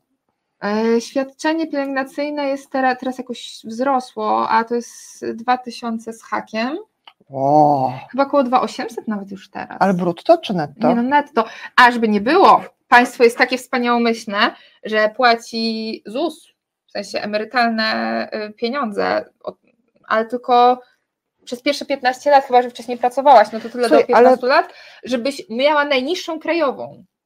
A, tak Emery... Znaczy najniższą, żebyś miała to minimum przepracowane, żeby ci się emerytura należała, ale ta najniższa. Rozumiem. Potem już Słuchaj, nie płaci za to. Te 2800 jednak brzmi, brzmi wspaniale, prawda? Ej, 2800. Coś tam się nam stało. 2800. E, Nie, no ale ale a ile, jest- ile, ile to było wcześniej? Bo ja mam wrażenie, że to, jeżeli wzrosło, to to musiało wzrosnąć jakoś bardzo niedawno. Nie, no to regularnie wzrasta. Tam było Okej. najpierw y, 1800, potem 200. Może ty- 2800 to chyba za dużo powiedziałam. Zaraz, zaraz ci powiem, y, bo y, wiem, że że to co roku y, Jest pod, jest, waloryzowane. pod, jest waloryzowane i to jest, a przepraszam, 2458. To może, Dobra. to może w 2000, tak, ale, ale 2460, tak? Znaczy wiesz, no masz 500 plus. E, przez pierwsze, najpierw masz, y, jeśli nie pracowałaś, no to masz kosiniakowe 1000 zł przez pierwszy rok. Potem masz to świadczenie y, na drugi i trzeci rok życia dziecka, to dodatkowe 500 zł. PiS ma dużo pomysłów na takie y, finansowe wsparcie. Czyli tyle- jest ten moment, kiedy razem z 500 plus i ze świadczeniem możesz, możesz mieć nawet 3,5 tysiąca złotych. Tak, no możesz mieć jeszcze, jeżeli nie, za, nie, nie, nie masz, jesteś samodzielną mamą, no to możesz jeszcze mieć jakieś y, dodatki do czynszu, do gazu, do prądu. A nie, tylko wtedy, kiedy masz mieszkanie komunalne. Masz Tak. 3,5 3,5 tysiąca złotych, dziecko, którym zajmujesz się 24 e, godziny na dobę i teraz wynajmij sobie mieszkanie z tym dzieckiem, znajdź takiego landrora, który powie, ej, w ogóle welcome, wprowadź No. się. Ja wiem, że w sytuacji, kiedy nie będziesz płacić za to mieszkanie, to, e, no to ja ci nie, to jakby ja cię nie ruszę, bo ustawa o ochronie praw lokatorów mówi o tym, że, mm, no, że nie można eksmitować rodziny z dzieckiem, ale mimo tego proszę wprowadź się, będę ci przychylny, e, a przy okazji zorganizuj sobie e, dla tego dziecka prywatną rehabilitację, dojazdy do specjalistów, e, nakarm e, siebie i dziecko, a Jeszcze 500 opieka, a właśnie, bo jeszcze teoretycznie możesz, złotych, masz, no teoretycznie do wózka możesz y, do fronu zgłaszać się o Dofinansowanie. dofinansowanie. na turnusy rehabilitacyjne możesz się zgłaszać o dofinansowanie, możesz mieć y, SUO, czyli specjalistyczne usługi opiekuńcze. Tak, Tylko, że e, Tylko na przykład może się okazać, że twoja gmina nie podpisze umowy i nie weźmie tych pieniędzy na to i nie będzie realizowała. Bo tak naprawdę te specjalistyczne usługi opiekuńcze to jest taki humbug, o którym wszyscy wiedzą, znaczy wszyscy wiedzą, no w, tej, jakby w tej grupie wszyscy wiedzą, że istnieje, tylko nie ma kim tego realizować. Ja niedawno obserwowałam zmagania, co prawda obserwowałam je w, w takiej formie pisanej, bo dziewczyna pisała blog o tym, jak odwiedzają kolejne rehabilitantki, które mają 22 lata, są w trakcie studiów albo tuż po studiach i kompletnie nie wiedzą, jak się zająć dzieckiem, które krzyczy, nagie, biega w kółko i nie da się rehabilitować. I one mówią, one są bezradne, mama też jest bezradna i okazuje się, że po prostu brakuje tam specjalistów. Tak jak Monika mówiła, że jest cała kolejka uprzywilejowanych e, ludzi, którzy czekają Są organizacje pozarządowe, które, no jest zbieranie 1,5%, tak?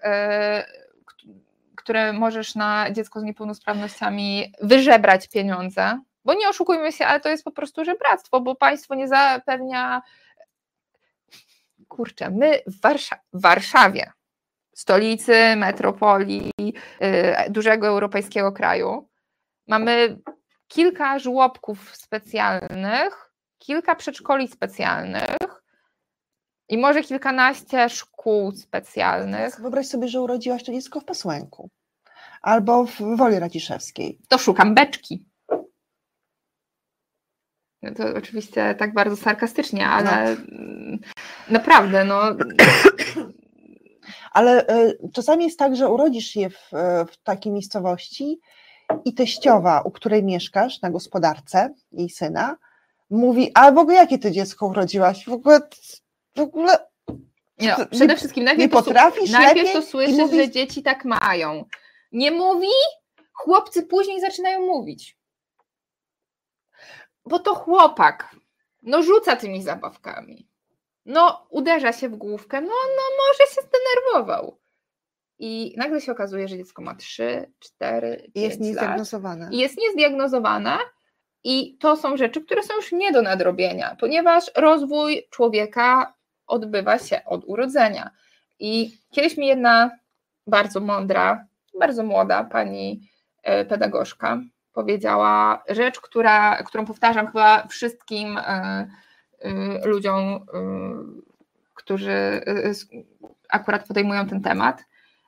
Mianowicie powiedziała mi, nie ma znaczenia, w jaki sposób osiągniesz dane umiejętności. Czy po prostu dziecko samo się nauczy, czy zostanie nauczone. Ważne, żeby te umiejętności w odpowiednim wieku posiadło. I ta pani z moim dzieckiem siedziała w małym pokoiku, w którym był stół, dwa krzesła i puste ściany. Żeby nie rozpraszać. Żeby nie rozpraszać. E, brała jedną zabawkę, na przykład jakiś domek psiego patrolu i figurki, i bawiła się tą zabawką i pokazywała mojemu dziecku, jakże tutaj piesek wchodzi, a tu sobie zjeżdża po. I uczyła mojego, moje dziecko, jak się bawić zabawkami. I moje dziecko teraz umie się bawić zabawkami. I nie pamięta tego, że uczyła ją ta pani, zainteresowania nimi i że nie służą tylko do rzucania. Mhm.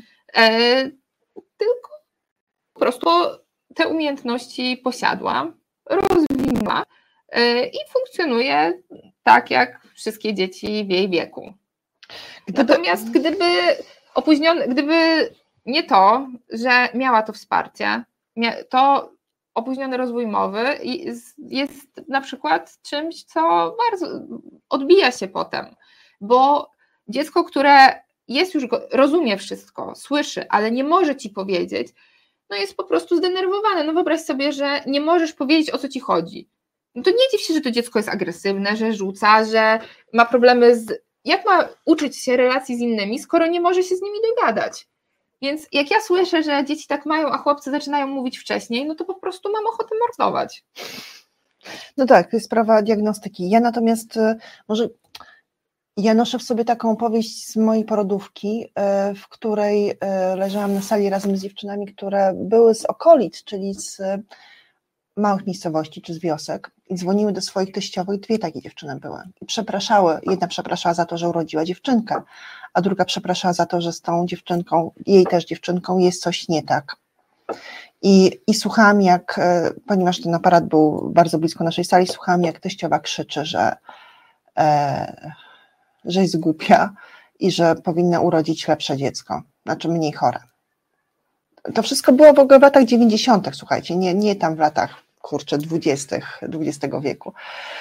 Dlatego, y, dlatego przychodzi mi do głowy, że, y, że nawet ta cała sprawa diagnozowania i opieki tak naprawdę spoczywa na, na naszych barkach, bo my się czujemy za to odpowiedzialne. Y, I społeczeństwo nam też tą rolę odpowiedzialności narzuca. To, to, była, to była fajna, jakby to była fajna, um, fajne zagajenie, kiedy mówiliśmy o tym, że faktycznie w wychowaniu wychowaniu dziecka potrzeba wioski. A my sami nawet budujemy zdania w ten sposób. Mówimy o macierzyństwie, czy o, e, o kapitale kulturowym matki, czy generalnie o tym, że to matka ma zdiagnozować dziecko i temu podołać, nie? To jest ogólnie, wiesz, bardzo trudne i też yy, nie można wymagać od młodych kobiet, które nie interesują się socjologią i pedagogiką, żeby miały tę wiedzę, bo nikt ich tego nie uczy, nikt ich do tego nie przygotowuje. E, wsparcie właśnie, czy, e, czy edukacja seksualna, psychoseksualna, czy wychowanie do życia w rodzinie, czy e, nawet zajęcia z położnymi, spotkania z położnymi, które kobiety w ciąży mają, często nie dostarczają im odpowiedniej wiedzy. I skoro nie ma wsparcia, ciała laktacyjnego, które powinna móc realizować każda położna, to co dopiero mówić o wykrywaniu dziecka, ale też no. wykrywaniu jakichś trudności. Wiesz, w przedszkolach, czy, czy, czy czujesz w ogóle, przepraszam, winna temu, że, że nie jesteś psychologiem dziecięcym, bo coś takiego jest gdzieś tam w twoim głosie, że gdzieś Masz jakieś poczucie, że może powinnaś być psychologiem? Nie, no zdecydowanie nie lubię dzieci. Poza tym ja bym... że nie, nie, masz, nie masz tego aparatu pojęciowego i tych wszystkich Ale ja narzędzi. się mam. tym- Teraz już masz, nie? Ale się tego nauczyłaś jakby post factum. Nie, no moje dzieci, wiesz, y, ja miałam po prostu bardzo dużo szczęścia i trafiałam na ludzi, którzy odpowiednio mnie kierowali i uważam, że to jest spoko i jestem w tej kwestii bardzo mocno uprzywilejowana. No ale też y, no, mam takich znajomych, którzy jakby wiedzą, widzą i zresztą mój mąż jest pedagogiem, więc też ma dużo znajomych, którzy są pedagogami i Dlatego nam, dlatego nam jest potrzebna wioska. E, czyli ten punkt piąty, mówiący o tym, dlaczego nie decydujemy się na dzieci, mówi o tym, że trochę się boimy o zdrowie nasze, o zdrowie dziecka i o tym, że to wszystko dookoła później będzie bardzo skomplikowane. Wszystkim tym, którzy z tych wyliczeń pod tytułem 250 zł zasiłku macierzyńskiego, 200, e, 2460 zł, jak to się nazywa? e, Świadczenie pielęgnacyjne. oraz 500, plus, czyli razem, no powiedzmy 2200, znaczy 3200 z kawałkiem, którzy uważają, że to jest w ogóle luksus i że za tyle kobieta z niepełnosprawnym y, dzieckiem z niepełnosprawnością może się utrzymać. Chciałam Wam rzucić przekleństwo, znaczy chciałam Wam życzyć podobnej sytuacji, a nie życzę Wam podobnej sytuacji. Policzcie, ile to jest pieniędzy i co to znaczy dla kobiety, która nie ma, znaczy nie ma własnego mieszkania, bo akurat tak się zdarza, że ma lat 30 czy 32 i rodzice nie podarowali jej mieszkania, ani nie umarła jej w odpowiednim momencie babcia, która y, dobre mieszkanie w kamienicy czy nie rozpadającym się dome- domeczku jej podarowała. To jest y, sytuacja mieszkaniowa ludzi, tych, którzy wkraczają na rynek mieszkaniowy, jest bardzo zła, jeżeli są samodzielni. Znaczy, jeżeli są samotni, jeżeli są samo, samodzielnymi rodzicami, jest podwójnie zła. Natomiast jeżeli nie daj Boże, są rodzicem z niepełnosprawnym dzieckiem, to czeka ich bieda. No też nie do końca, też jest to generalizowanie, bo nie, poczekaj, oczywiście... poczekaj, bo o tym, o tym mówił na mojej poprzedniej gościnie, które, y, które pytałam o to właśnie, gdzie zaczyna się bieda i tak naprawdę, których grup ona dotyczy. I, I wszystkie się zgadzały z tym, że y, bieda najbardziej dotyczy rodzin, w których jest osoba z niepełnosprawnością. To może być dziecko, to może być partner albo To prawda, babcia, czy... natomiast to też nie jest tak, że y, nie ma ludzi, którzy jakby no, no jest grupa ludzi uprzywilejowanych, y, wykształconych, dobrze zarabiających, których stać na prywatne placówki terapeutyczne dla swoich dzieci, których y, stać na prywatną rehabilitację i którzy mogą pracować y, i z nawet dzieciakami z głębszą niepełnosprawnością naprawdę super funkcjonować. Pod warunkiem, że z drugiej strony jest, że albo No ale to jest kasa, tak? Muszą mieć, pieniądze, muszą tak. mieć kapitał y, ten ekonomiczny, Tak. bo inaczej no mm, się nie da. Marcin, czy mógłbyś rzucić nam na, e, na właśnie ten screen pani e, Izadory Domańskiej? Na szczęście młode kobiety opuszczają wioskę. Wcześniej wioska musi je opuścić. Niestety nie będą mogły odczuć przynależności, a jedynie wykorzenienie. My chyba mówimy o czymś innym. Mogłabyś to skomentować w ogóle? Tak, y, mówi się, żeby wychować dziecko potrzebna jest cała wioska. Nie chodzi o wieś, miejscowość, tylko chodzi o grupę ludzi, e, z którymi mamy podobne wartości, z którymi się wspieramy. E, Ja taką wioskę e, miałam e, na przykład dzięki mm, forum chustowemu, na którym poznałam wspaniałe rodziny, wspaniałych ludzi. E, Z częścią do tej pory mam kontakt i one dawały mi wsparcie. One w momencie, kiedy ja byłam w ciąży z pierwszym dzieckiem, one były w, w ciąży z drugim czy trzecim dzieckiem. Nigdy nie zapomnę, jak wrzuciłam dumna na Facebooka zdjęcie mojego bąbelka, że już z nami jest i jedna znajoma, nie jakoś super bliska znajoma, po prostu znajoma, e, napisała mi hej, czy wszystko ok? Czy czegoś potrzebujesz? E, rozmawiała ze mną na temat wsparcia laktacyjnego. Ja akurat miałam to szczęście, że mogłam sobie rodzić w domu narodzin, e, w dobrym szpitalu, bez żadnych lekarzy, rurek, sprzętów i innych takich, pod opieką świetnych wy- wykwalifikowanych położnych, które mi z laktacją pomagały. E, Natomiast to było ogromnie wzmacniające, że ja wiedziałam, do kogo się zgłosić. Jak z drugim dzieckiem miałam problemy z karmieniem e, i z przybieraniem na wadze młodej, ja wiedziałam, do kogo się zgłosić.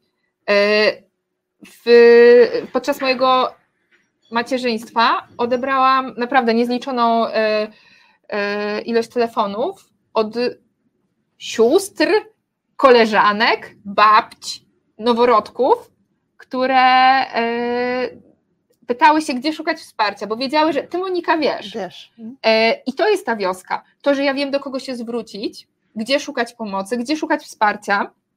Wiem, że gdybym potrzebowała, to jest kilka, kilkanaście osób, które zmieni swoje plany, pomoże mi przy dzieciach, zrobi mi zakupy.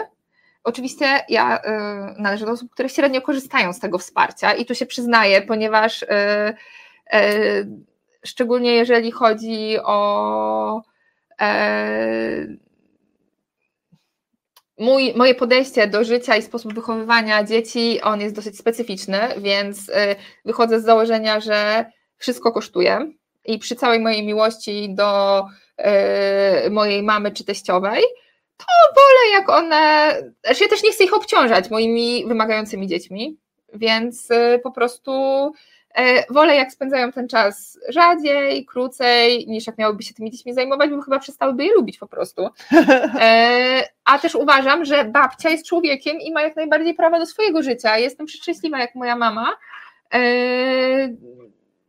ma swoich znajomych, no tak, znaczy, swoje... w, ogóle, idea, że będziemy meblować życie naszym mamom, e, czy tam naszym teściowym, dlatego, że, na, że nam się urodziły dzieci, czy że my urodziliśmy dzieci, to też jest... Znaczy ja znam babcie, które z ogromną radością opiekują się e, dziećmi, znam dziadków, którzy są najlepszymi dziadkami na świecie, e, natomiast no jeżeli to jest czyjś wybór, to spoko.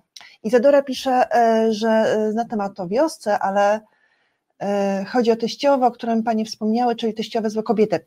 Ten temat, czy ten temat o wiosce jest trochę szerszy. Monika mówi o tym, że wioska pomaga jej jako mamie. Ja jako mama dorosłego syneczka mogę powiedzieć, że wioska pomaga syneczkowi. To znaczy ja nie jestem w stanie spełnić wszystkich ról w jego życiu, czyli e, bycia jego mamą, kompanką, siostrą, ojcem, nauczycielem, trenerką, nauczycielką, trenerką, etc., etc.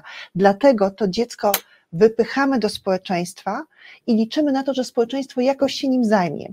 Że ktoś, kto nawiąże z nimi kontakt w autobusie, kiedy on na przykład ciamka albo śpiewa, albo coś tam, czegoś go nauczy, że nauczyciel karate czegoś go nauczy, że e, że nauczycielka biologii powie mu o rzeczach, o których ja mu nie powiem, bo ich nie wiem.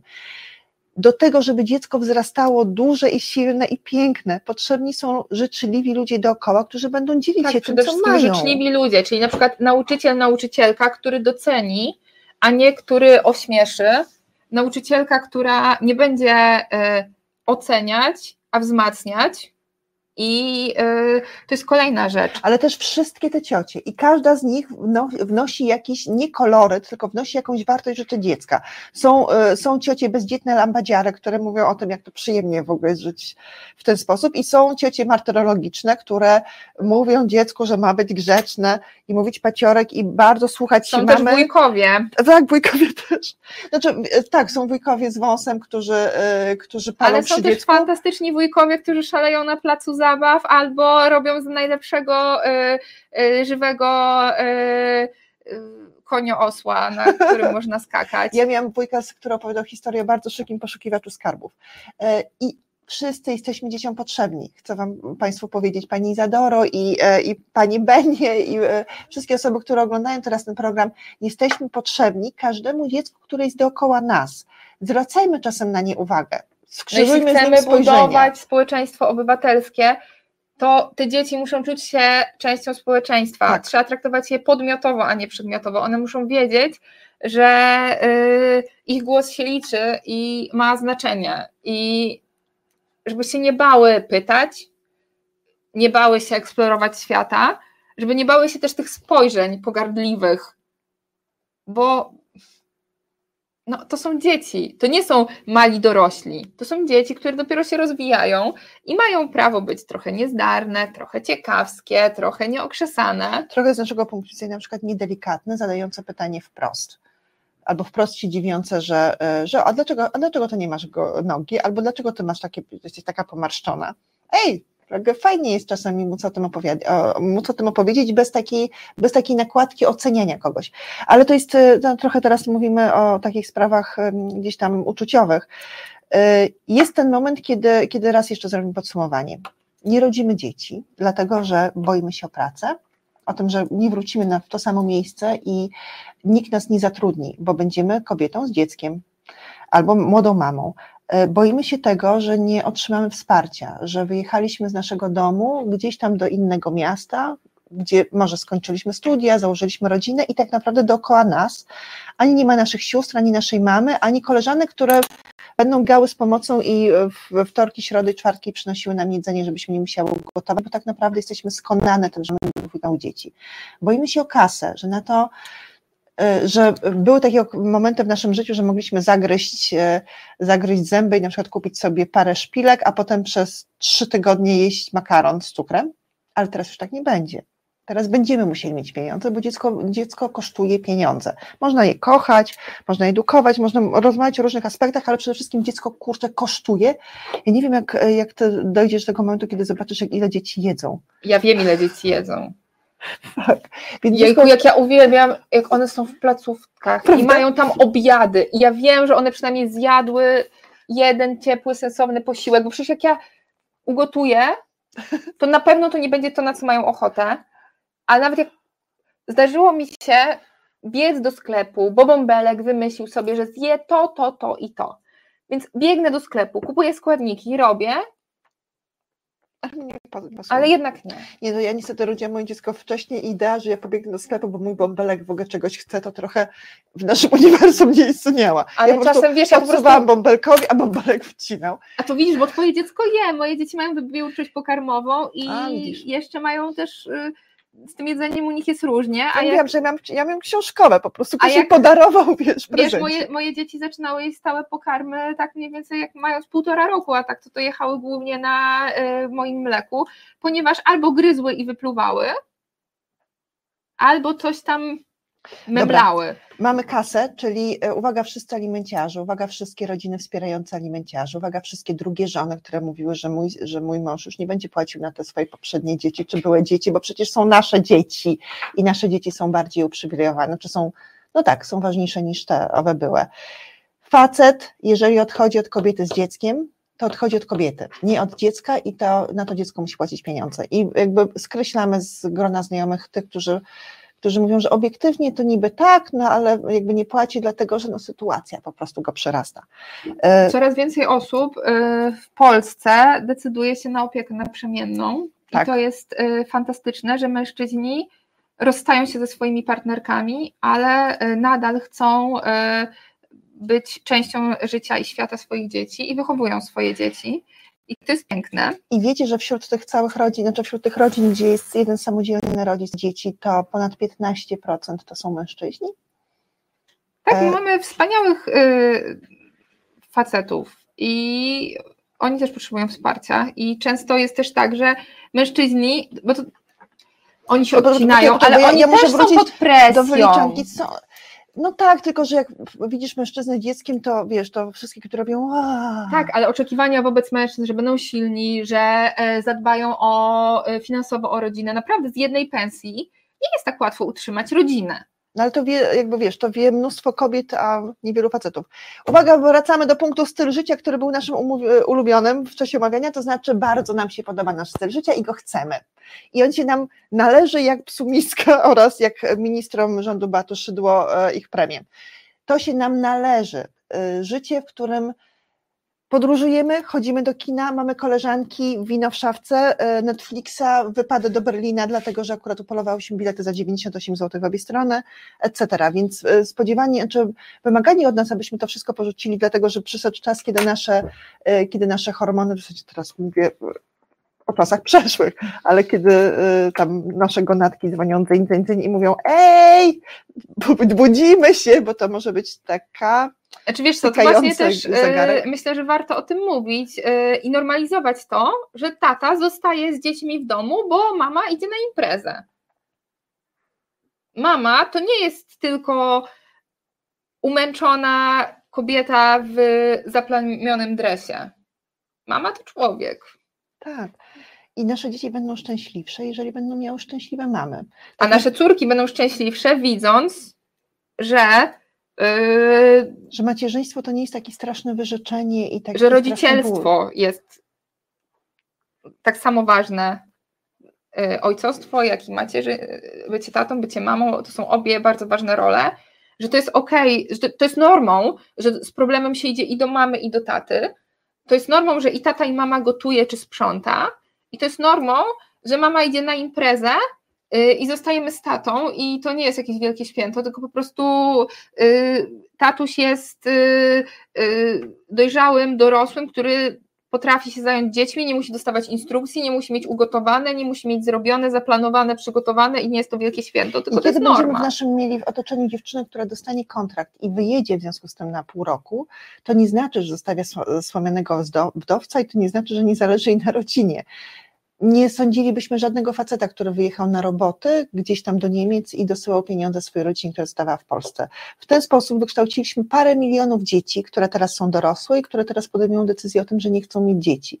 To były dzieci wychowane przez jednego rodzica, mimo tego, że drugi rodzic był i istniał, ale jakby ten trend w latach 90. i 2000 oraz później, które być może pamiętacie, był taki, że trzeba, kochając dziecko, trzeba wybudować dom w środku, e, w środku pola, otoczyć go tujami, a potem otoczyć go betonowymi płytami i że generalnie to jest rzecz, którą, którą potrzeba rodzinie. Teraz wiemy, że to nie jest rzecz, której potrzeba rodzinie. Nie?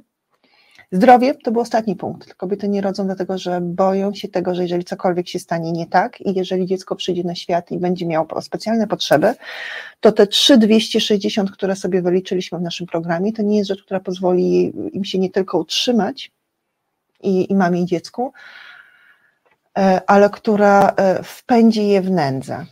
A dookoła będą ludzie, którzy będą mówili, a zasiłek ma, pewnie dostaje 10 tysięcy, a 800 plus, teraz będą dostawać te wszystkie No, nieroby z dziećmi. Wizyta u okulisty 200 zł, wizyta prywatnie u psychiatry 300 albo 400, wizyta u neurologa 300, wizyta u ka- kardiologa 300, Chciałam, nowe żebyś- ortezy.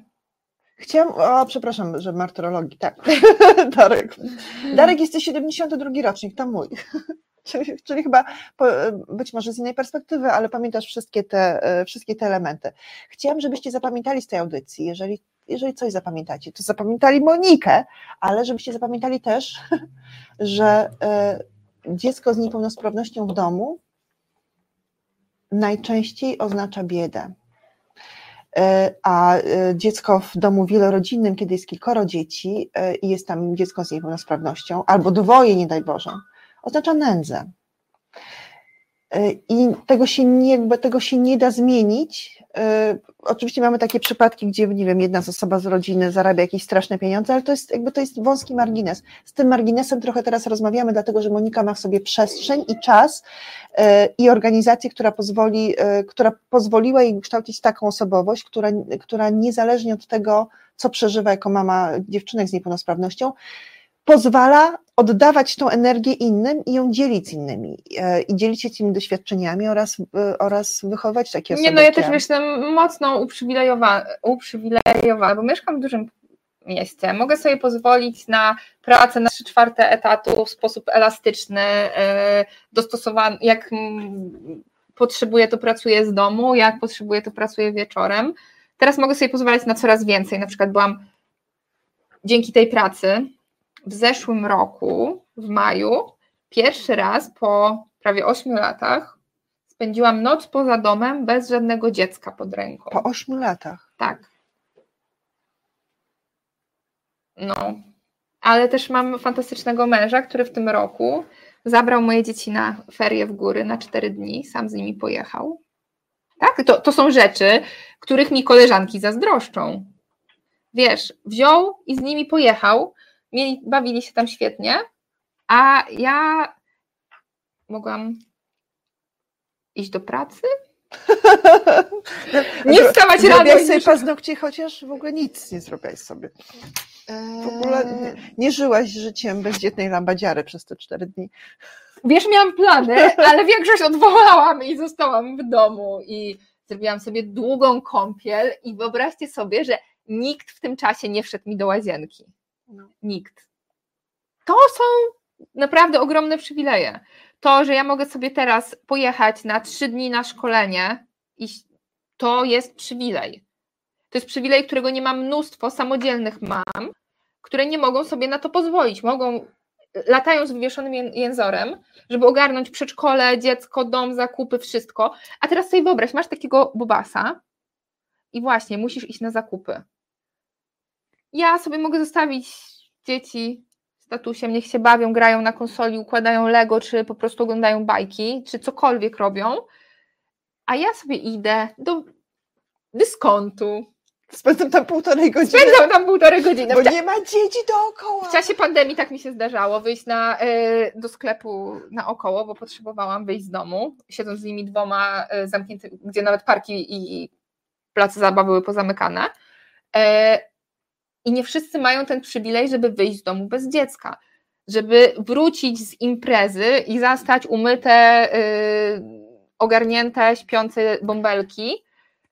Bo szanowni Państwo, mimo tego, że my jesteśmy tak ćwiczeni i nas tak, znaczy nas tak ćwiczono i trochę my ćwiczymy innych, inne osoby, to nie jest tak, że kobieta, kiedy rodzi dziecko, to zmienia się, to znaczy zdejmuje skórę bezdzietnej lambadziary i teraz jest w trybie, w trybie matka, który trwa kolejne tam jakieś 20 Ja zmieniłam lata. skórę. ale, ale tak nie jest. My nadal pozostajemy tymi samymi osobami i należy nam się szacunek jako osobom. Natomiast e, po tym. Ja ci powiem jedną rzecz, to jest taka e, anegdota związana z moją starszą córką, która zawsze mówi różne ciekawe rzeczy. E, ostatnio robiłam przegląd szafy i tak przeglądam te swoje ubrania i mówię, o, one były zainteresowane tym, co ja mam w tej mojej szafie, więc tak patrzą, yy, czy może coś nie będzie do przechwycenia, bo to wiadomo, mamy te same skarby. Yy, I moja yy, kochana córeczka tak patrzy, patrzy, co ja robię. Mówię, nie no, na to to już chyba jestem za stara. A moje dziecko, mamo, ty to co najwyżej możesz być na coś za młoda. Może tato jak nauczył w ogóle tego, tego zagrania, bo ono jest fajne. Nie, no wiesz, to chodzi o to, że po prostu już ona wtedy... już jest nauczona tego, że tego, co, nosisz co to, co lubisz, to, co ci się. Pod... No, nie, no. nie, musisz realizować czyichś oczekiwań. To, że jesteś mamą, to, że jesteś kobietą pod czterdziestkę, to nie znaczy, że nie możesz na przykład chodzić ubrana jak nastolatka, bo masz taką ochotę. O, specjalnie dla Ciebie zrobiłam taki makijaż. Nie widzicie, makijaż jest cudowny, jest równie kolorowy, jak kolorowe są tatuaże Moniki.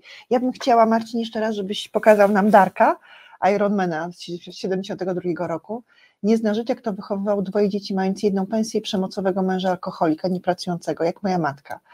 Wiesz, Darek, ja jestem z tego pokolenia tych dzieci, które e, mieszkały w bloku wojskowym, e, w którym wydaje mi się, że 90% mężczyzn piło.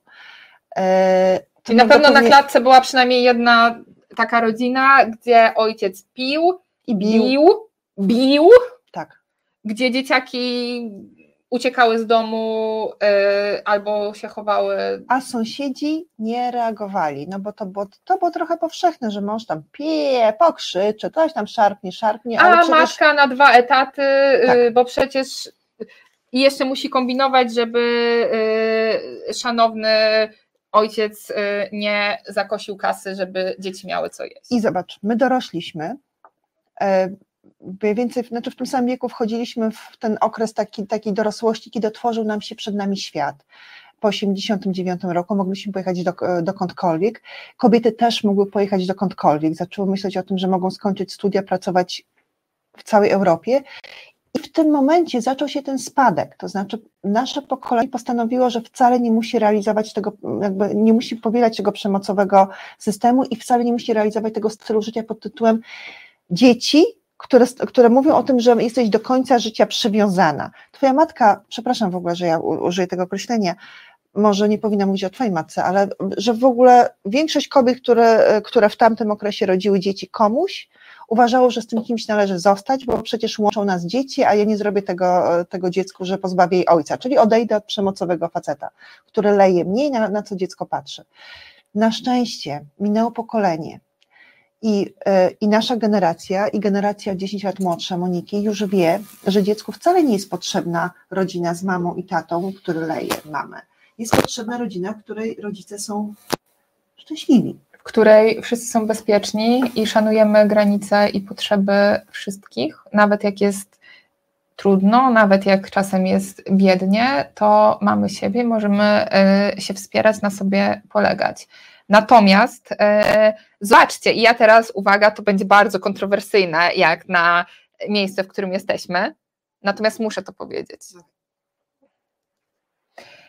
Renta, czy tam emerytura wdowia, tak? Taki e, case. E, Lewicy lewicy czy koalicji obywatelskiej? Chyba koalicji obywatelskiej. Nie, nie, to chyba lewica wychodzi z tym projektem. Wydaje mi się, że no nieważne. No, w każdym razie chodzi o to, że y, kobieta, y, której mąż umrze, będzie dostawała połowę jego emerytury. I w tym momencie, kiedy coraz więcej kobiet dojrzałych decydowało się na e, rozwód i chociaż ułożenie sobie tej reszty życia, już gdzie dzieci się wyprowadziły e, bez przemocowca, zaczną się zastanawiać, kurczę, może jednak zagryź zęby, bo co, no rozwiodę się i co? E, czy to nie jest przemoc ekonomiczna? Że, nie, nie, znaczy zawsze wiesz, będą miała jakąś alternatywę, wiesz. Monika, to jest tak, że jeżeli masz jakąś, jeżeli masz jakiś E, jakiś przepis, to możesz z niego skorzystać, ale nie musisz, podejmujesz po prostu decyzję. To ja, ja w tym nie widzę. Jasne, natomiast w momencie, kiedy jesteś e, w związku nieformalnym i żyjesz z kimś e, całe życie, to już taki dodatek nie będzie ci się należał. Mhm. Jeśli żyłaś z kimś x lat, wychowałaś mu dzieci, zajmowałaś, prowadziłaś dom i tak dalej, i tak dalej, ale zdecydowałaś się rozwieść, nie będzie ci się to należało. I to, to jest takie często u nas wylewanie dziecka z kąpielą. Ale czy to jest trochę taka decyzja pod tytułem, w jakiej formie chce się z Tobą związać? Czy w formie papierowej z podpisem, czy w formie, że błogosławi nas e, jeden z bogów, którego część ludzi wierzy, albo inna część ludzi wierzy, czy też w taki sposób, że ślubujemy sobie, że będziemy się wspierać? Wiesz, i tak sobie myślę, nie? Natomiast e, skoro już widzimy, że ludzie się nie rozstają, bo nie mają nie są w stanie się samodzielnie utrzymać. I to jest temat, który. Yy, ach tak, babciowe to kolejna fantastyczna nazwa. Racja, dzięki za, za yy, yy, poprawienie, ale babciowe też jest czymś, co mnie yy, zachwyca, ponieważ, yy, oczywiście to był sarkazm, ponieważ yy, kurczę, budujmy te żłobki, dawajmy możliwość ludziom sensownego y, korzystania ze wsparcia, a nie uszczęśliwiajmy na siłę jako opcja najlepszego, bezpiecznego, możliwego wyboru, tak, no już niech ta babcia ma jakąś tą kasę. Wiesz co, jak ja sobie, jak, jak sobie liczę... Bo wiesz, bo babcie zawsze można zatrudnić, wiesz, nie można zatrudnić, yy, ja ci powiem nawet, jeżeli mamy tych jak nie masz konserwa... kasy, jak no, nie masz kasy, to jej nie zatrudnisz. Ale jak nie masz kasy, to ogólnie jesteś w dupie, tak? Natomiast chodzi mi o to, że mamy konserwatywne rodziny i mamy tutaj tą właśnie tę, tą wdowią emeryturę. No nie, chłopie, chcesz, żeby twoja żona siedziała w domu, wychowywała dzieci, to płaci jej ten cholerny ZUS. No przecież może. Czemu nikt o tym nie mówi? Ale to może, patrz, ale to... to A nie, że potem patrz, państwo... ustawiamy się znowu patriarchalnie. Jest rodzina, i my mówimy, chłopie, podejmij decyzję, żeby jej płacić. Ale no jeżeli oni się umówią, że ona zostaje w domu i że chce być tradwife, to niech ona sobie będzie. Ale skoro on ma utrzymywać rodzinę, to niech zadba o nią tak, żeby po jego śmierci, bo przecież kobiety mm, statystycznie żyją dłużej, ona miała zapewnione bezpieczne życie. No wiecie, są też Wiesz, takie, no są kurczę, dlaczego, my mamy, dlaczego my mamy to potem, fina, dlaczego jedna osoba ma być uprzywilejowana e, i dostawać emeryturę po swoim partnerze, a druga nie? Już mi się to nie podoba. I to jest znowu, że właśnie wspieranie tego, że mężczyzna może zarabiać więcej i nie, no to ja tego tak nie widzę, ale, ale rozumiem, że, że wiesz, że, że, że można mieć do tego jakieś obiekcje. Um, mówiliśmy jakoś uciekł mi ten wątek, bo e, wydawało mi się, że jak rozmawialiśmy o tej emeryturze wdowie i o tym, wiesz, co robią mężczyźni w domu, to chciałam powiedzieć o tym, że istnieją bardzo wielkie kultury, naprawdę większe niż nasza judeo-chrześcijańska, w których na przykład kobieta za urodzenie e, mężowi dziecka syna albo córki, to jakby nie wiem jak to zachodzi, dostaje od niego po prostu ogromne wynagrodzenie. Jeżeli urodzi to szejkowi, to dostaje jakiś pałac z, z, z samochodem. Jeżeli, e, jeżeli komuś mniej majętnemu, to pierścionek, który nosi przy sobie to należy do jego, do jej majątku osobistego. Trochę jakby są kultury, które, które próbują znaleźć ten konsensus, który mówi o tym, że kobieta, która im dłużej jest w związku, to tym jakoś jest e, wynagradzana, w, znaczy wynagradzana znaczy, w rozumiem, sensie, że praca opiekuńcza i praca, na, repre, znaczy i, yy, praca na majątek praca, osobisty. Tak, praca reprodukcyjna i opiekuńcza jest yy, yy, odpła, opłacana w jakiś sposób. No i, i właśnie ja uważam, że, że jeżeli, to jest część kultury właśnie, że, to, jeżeli... że tak, tak, się, tak się godzi. Nam faceci przynoszą na porodówkę kwiaty tak się godzi. E, ale my wolelibyśmy, żeby wstawali Mój facet nie przynosił mi niczego na porodówkę, bo po prostu na tej porodówce ze mną był. A, tak. A potem go wyganiałam do domu i pierwsze co zrobił, to e, wstawił pranie wszystkich e, rzeczy poporodowych i następnego dnia rano już był, żeby, żebym ja mogła odpocząć, a on tulił bubasa. No. Czyli też ksią... ja, miałam, ja, mam, ja mam książkowe dziecko, ty masz książkowego faceta. Nie, nie, nie, ja nie mam książkowego faceta, mam po prostu najlepszego, jakiego ja mogłabym mieć i yy, po prostu też dużo rozmawialiśmy. Nasze dziecko się urodziło 5 lat po ślubie, więc to też jest, mieliśmy już yy, trochę przetarte pewne ścieżki, mhm. pewne rzeczy zaplanowane, ustalone. No, nasze rodzicielstwo było świadome i zaplanowane. Myślę, że to też ułatwia. E, Darek pisze teraz, że jego mama poszła po rozum do głowy, e, ale za późno. Zmarła rok po porzuceniu tego starego jakby swojego męża, miała 45 lat. Uważam dziewczyny, że trzeba żyć. To jest ten jeden z elementów, który, e, który pojawia się w tym naszym planie, dlaczego kobiety nie chcą rodzić. Dlatego, że kobiety w tym wieku, znaczy kobiety, które teraz są um, mają od 18 do tam 45 lat, czyli teoretycznie mogą urodzić dziecko, wcześniej podejmują taką decyzję i odchodzą od faceta.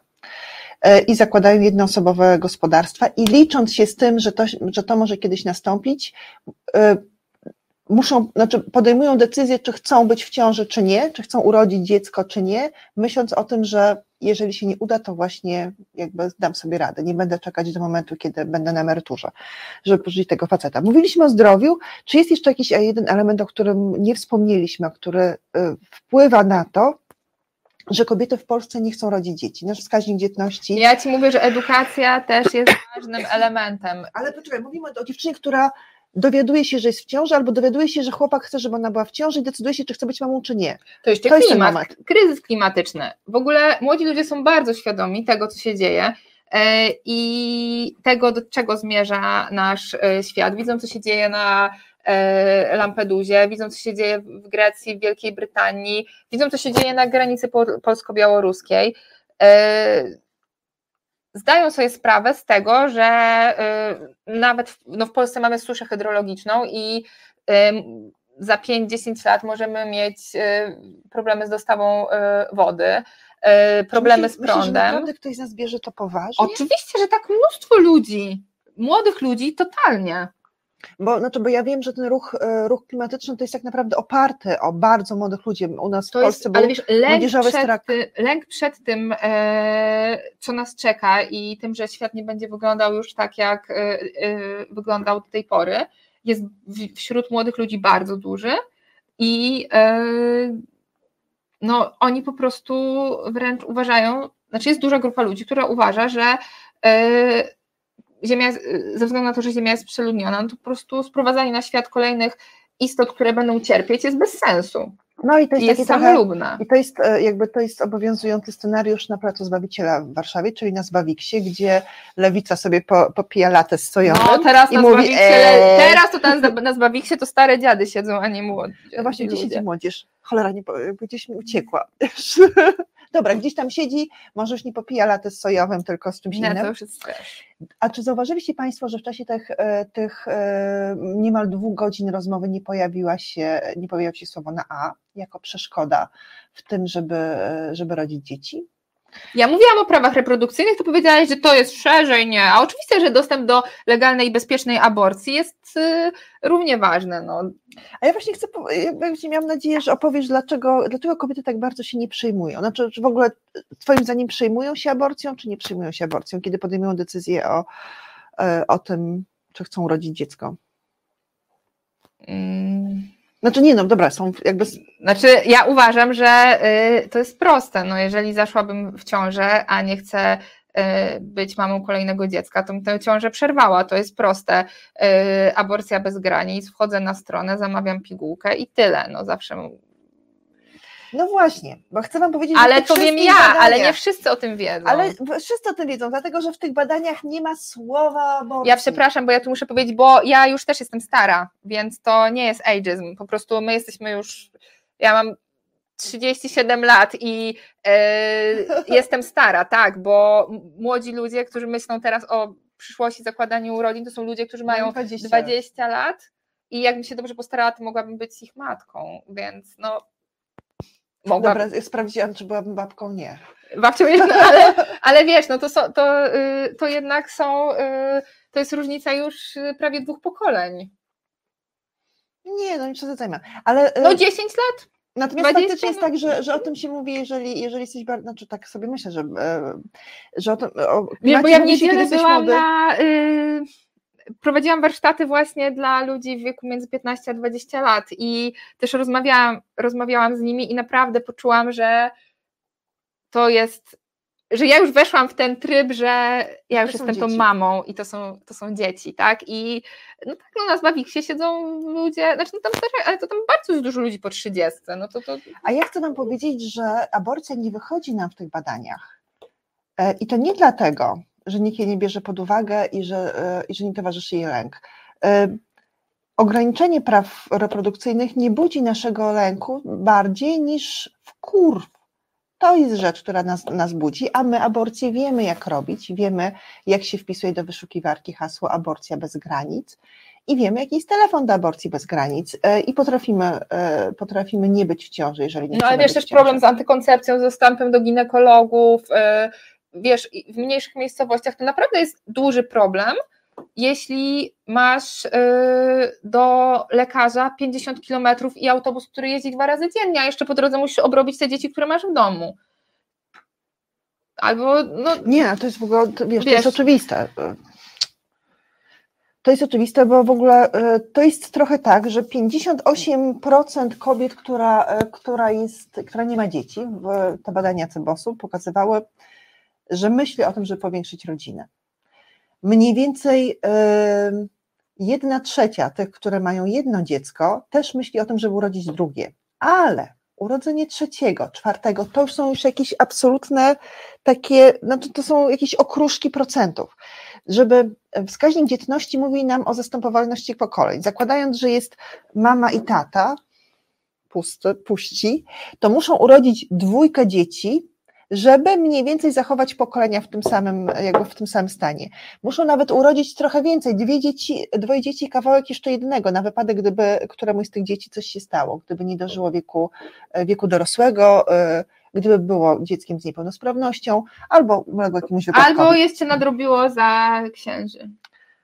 w Znaczy, tym sensie. no bo jak są osoby, które nie mogą mieć dzieci Aha, że idą do zakonu. z, z jakiegoś powodu, albo po prostu ze względów zdrowotnych, albo ze względów wyborów życiowych, no to ci inni, którzy y, zostają rodzicami, muszą i za nich ich zastąpić. I teraz słuchajcie, ten wskaźnik dzietności w momencie, kiedy dwoje rodziców ma dwoje dzieci y, średnio, to jest e, 2,0.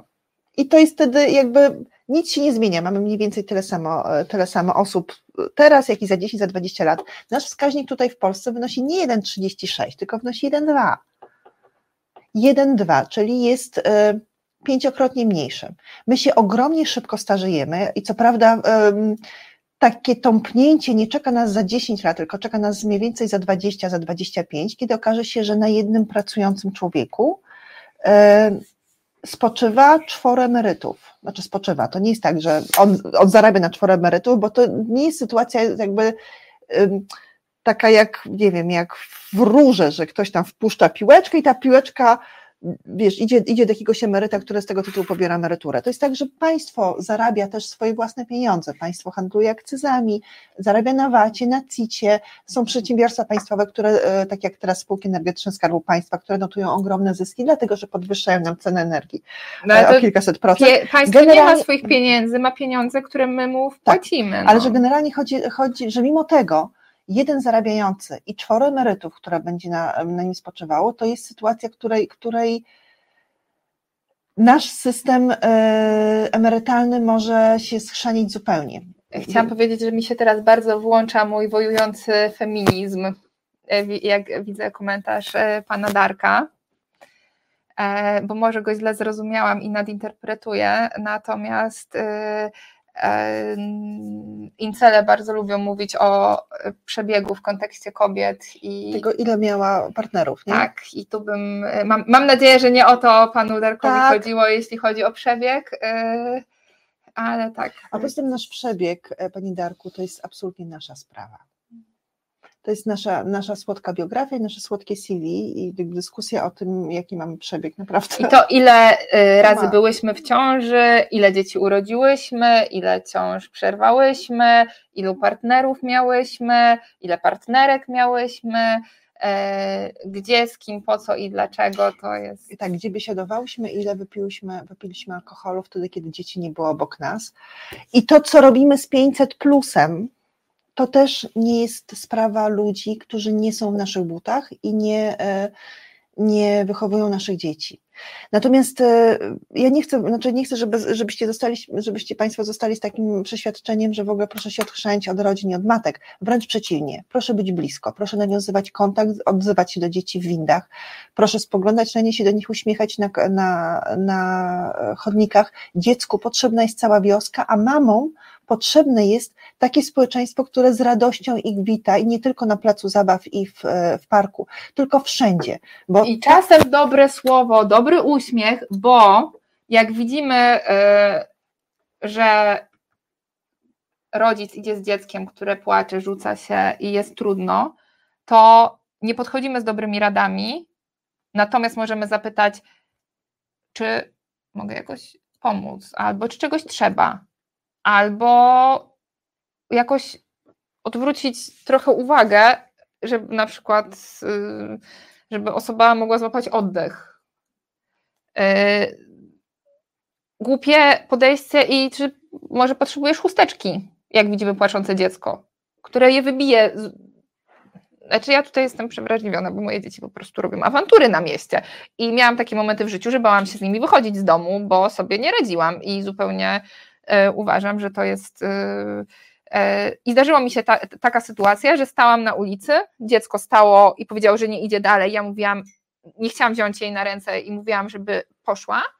I jeszcze stałyśmy w takim miejscu, że nie było, jak ludzie szli od drugiej strony, to mnie od, od początku nie widzieli, widzieli tylko płaczącą pięciolatkę i przechodzili na drugą stronę ulicy. Żeby nie, żeby nie widzieć, żeby nie zareagować. Także słuchajcie, reagujcie, wspierajcie. Bo to jest właśnie, bo jeszcze raz policzmy sobie te punkty. Najważniejsze to praca, to czy będę miała dokąd wrócić i czy, e, i czy wrócę na to samo stanowisko, bo praca daje ci pewne, pewne bezpieczeństwo, ciągłość.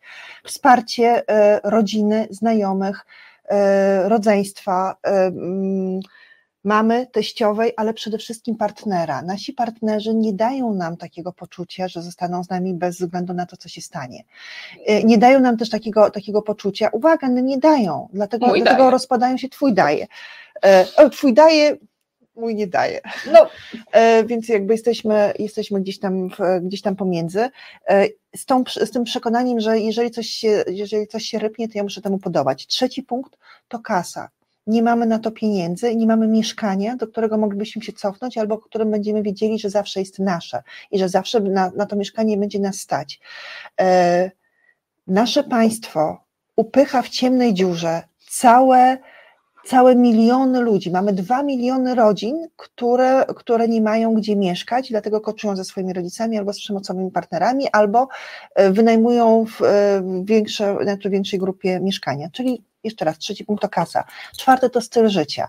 Podoba nam się życie, jakie prowadzimy. Podoba nam się to, że wychodzimy, że pijemy piwo na mieście, że, że spotykamy się ze znajomymi, albo że mamy ciszę w domu, że bierzemy długie kąpiele i że chodzimy z psem na spacer e, i to, że chodzimy na randki z kilkoma facetami e, i że nie musimy się z tego tłumaczyć. I, e, idea, Dzieci że... temu nie przeszkadzają.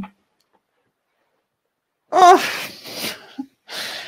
idea, że, że teraz to wszystko zamienimy, zamienimy i będziemy na 100% mamą maluchali jedynie, nie, nie, nie musi jakby trafiać tam do przekonania.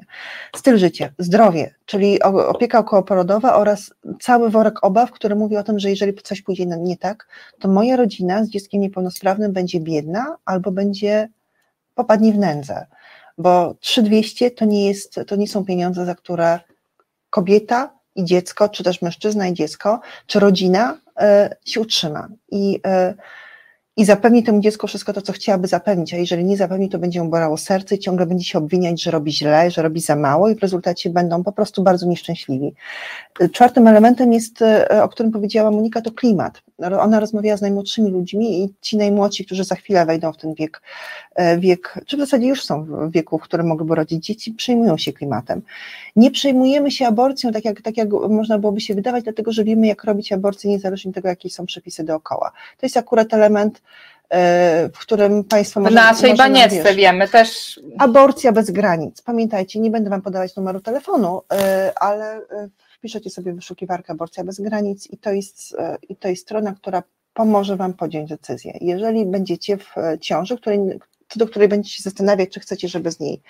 E, Właśnie nie oceniajcie kobiet, nie oceniajcie ich wyborów, bądźcie życzliwi, wspierający. E, można zawsze kogoś wysłuchać i po prostu część opinii lepiej zostawić dla siebie. Tak będzie zdrowiej dla wszystkich. I na zakończenie witajcie rodziny z dziećmi wszędzie z uśmiechem. Czechom udał się ten, e, udał się ich wielki skok, bo oni również mieli taką zapaść demograficzną, między innymi dlatego, że dzieci nie tylko były wpuszczane wszędzie, ale kreowała się taka atmosfera pod tym, fajnie jest mieć dzieci obok, fajnie jest jak się sprzeczają, jak, e, jak się śmieją, jak krzyczą, jak podchodzą do ciebie i pytają, a po co pan to ma, albo coś takiego. Musimy wrócić do tych ustawień, kiedy dzieci były wszędzie, kiedy zwisały głową w dół z trzepaków, i, e, a to nie, nie powodowało tego, że, że wszyscy sąsiedzi dzwonili na policję, dlatego że zła matka puszcza dziecko samopas i ono zwisa głową w dół, a jak po prostu spadnie, to co? To co? Więc e, chciałabyś jeszcze coś dodać na zakończenie? Nie, chyba nie. Trzymam kciuki za, e, za dziewczyny takie jak Monika, które zmagają się z, z ich sytuacją. Trzymam kciuki za dzieci, które mają dookoła e, wioskę i życzę nam wszystkim, żebyśmy sami byli budowniczymi wiosek, którym, które są potrzebne dzieciom. Naszym, e, na, znaczy Państwa i moim gościem była Monika Ausz-Koda. Ja zapraszam Was za tydzień do, do programu Jeszcze Polska. Nie wiem, o czym będzie mówił. Być może będzie mówił o żydożerce sumulińskim, ale ale jeszcze się zastanowię, czy i jak. E, do usłyszenia i trzymajcie się zdrowo.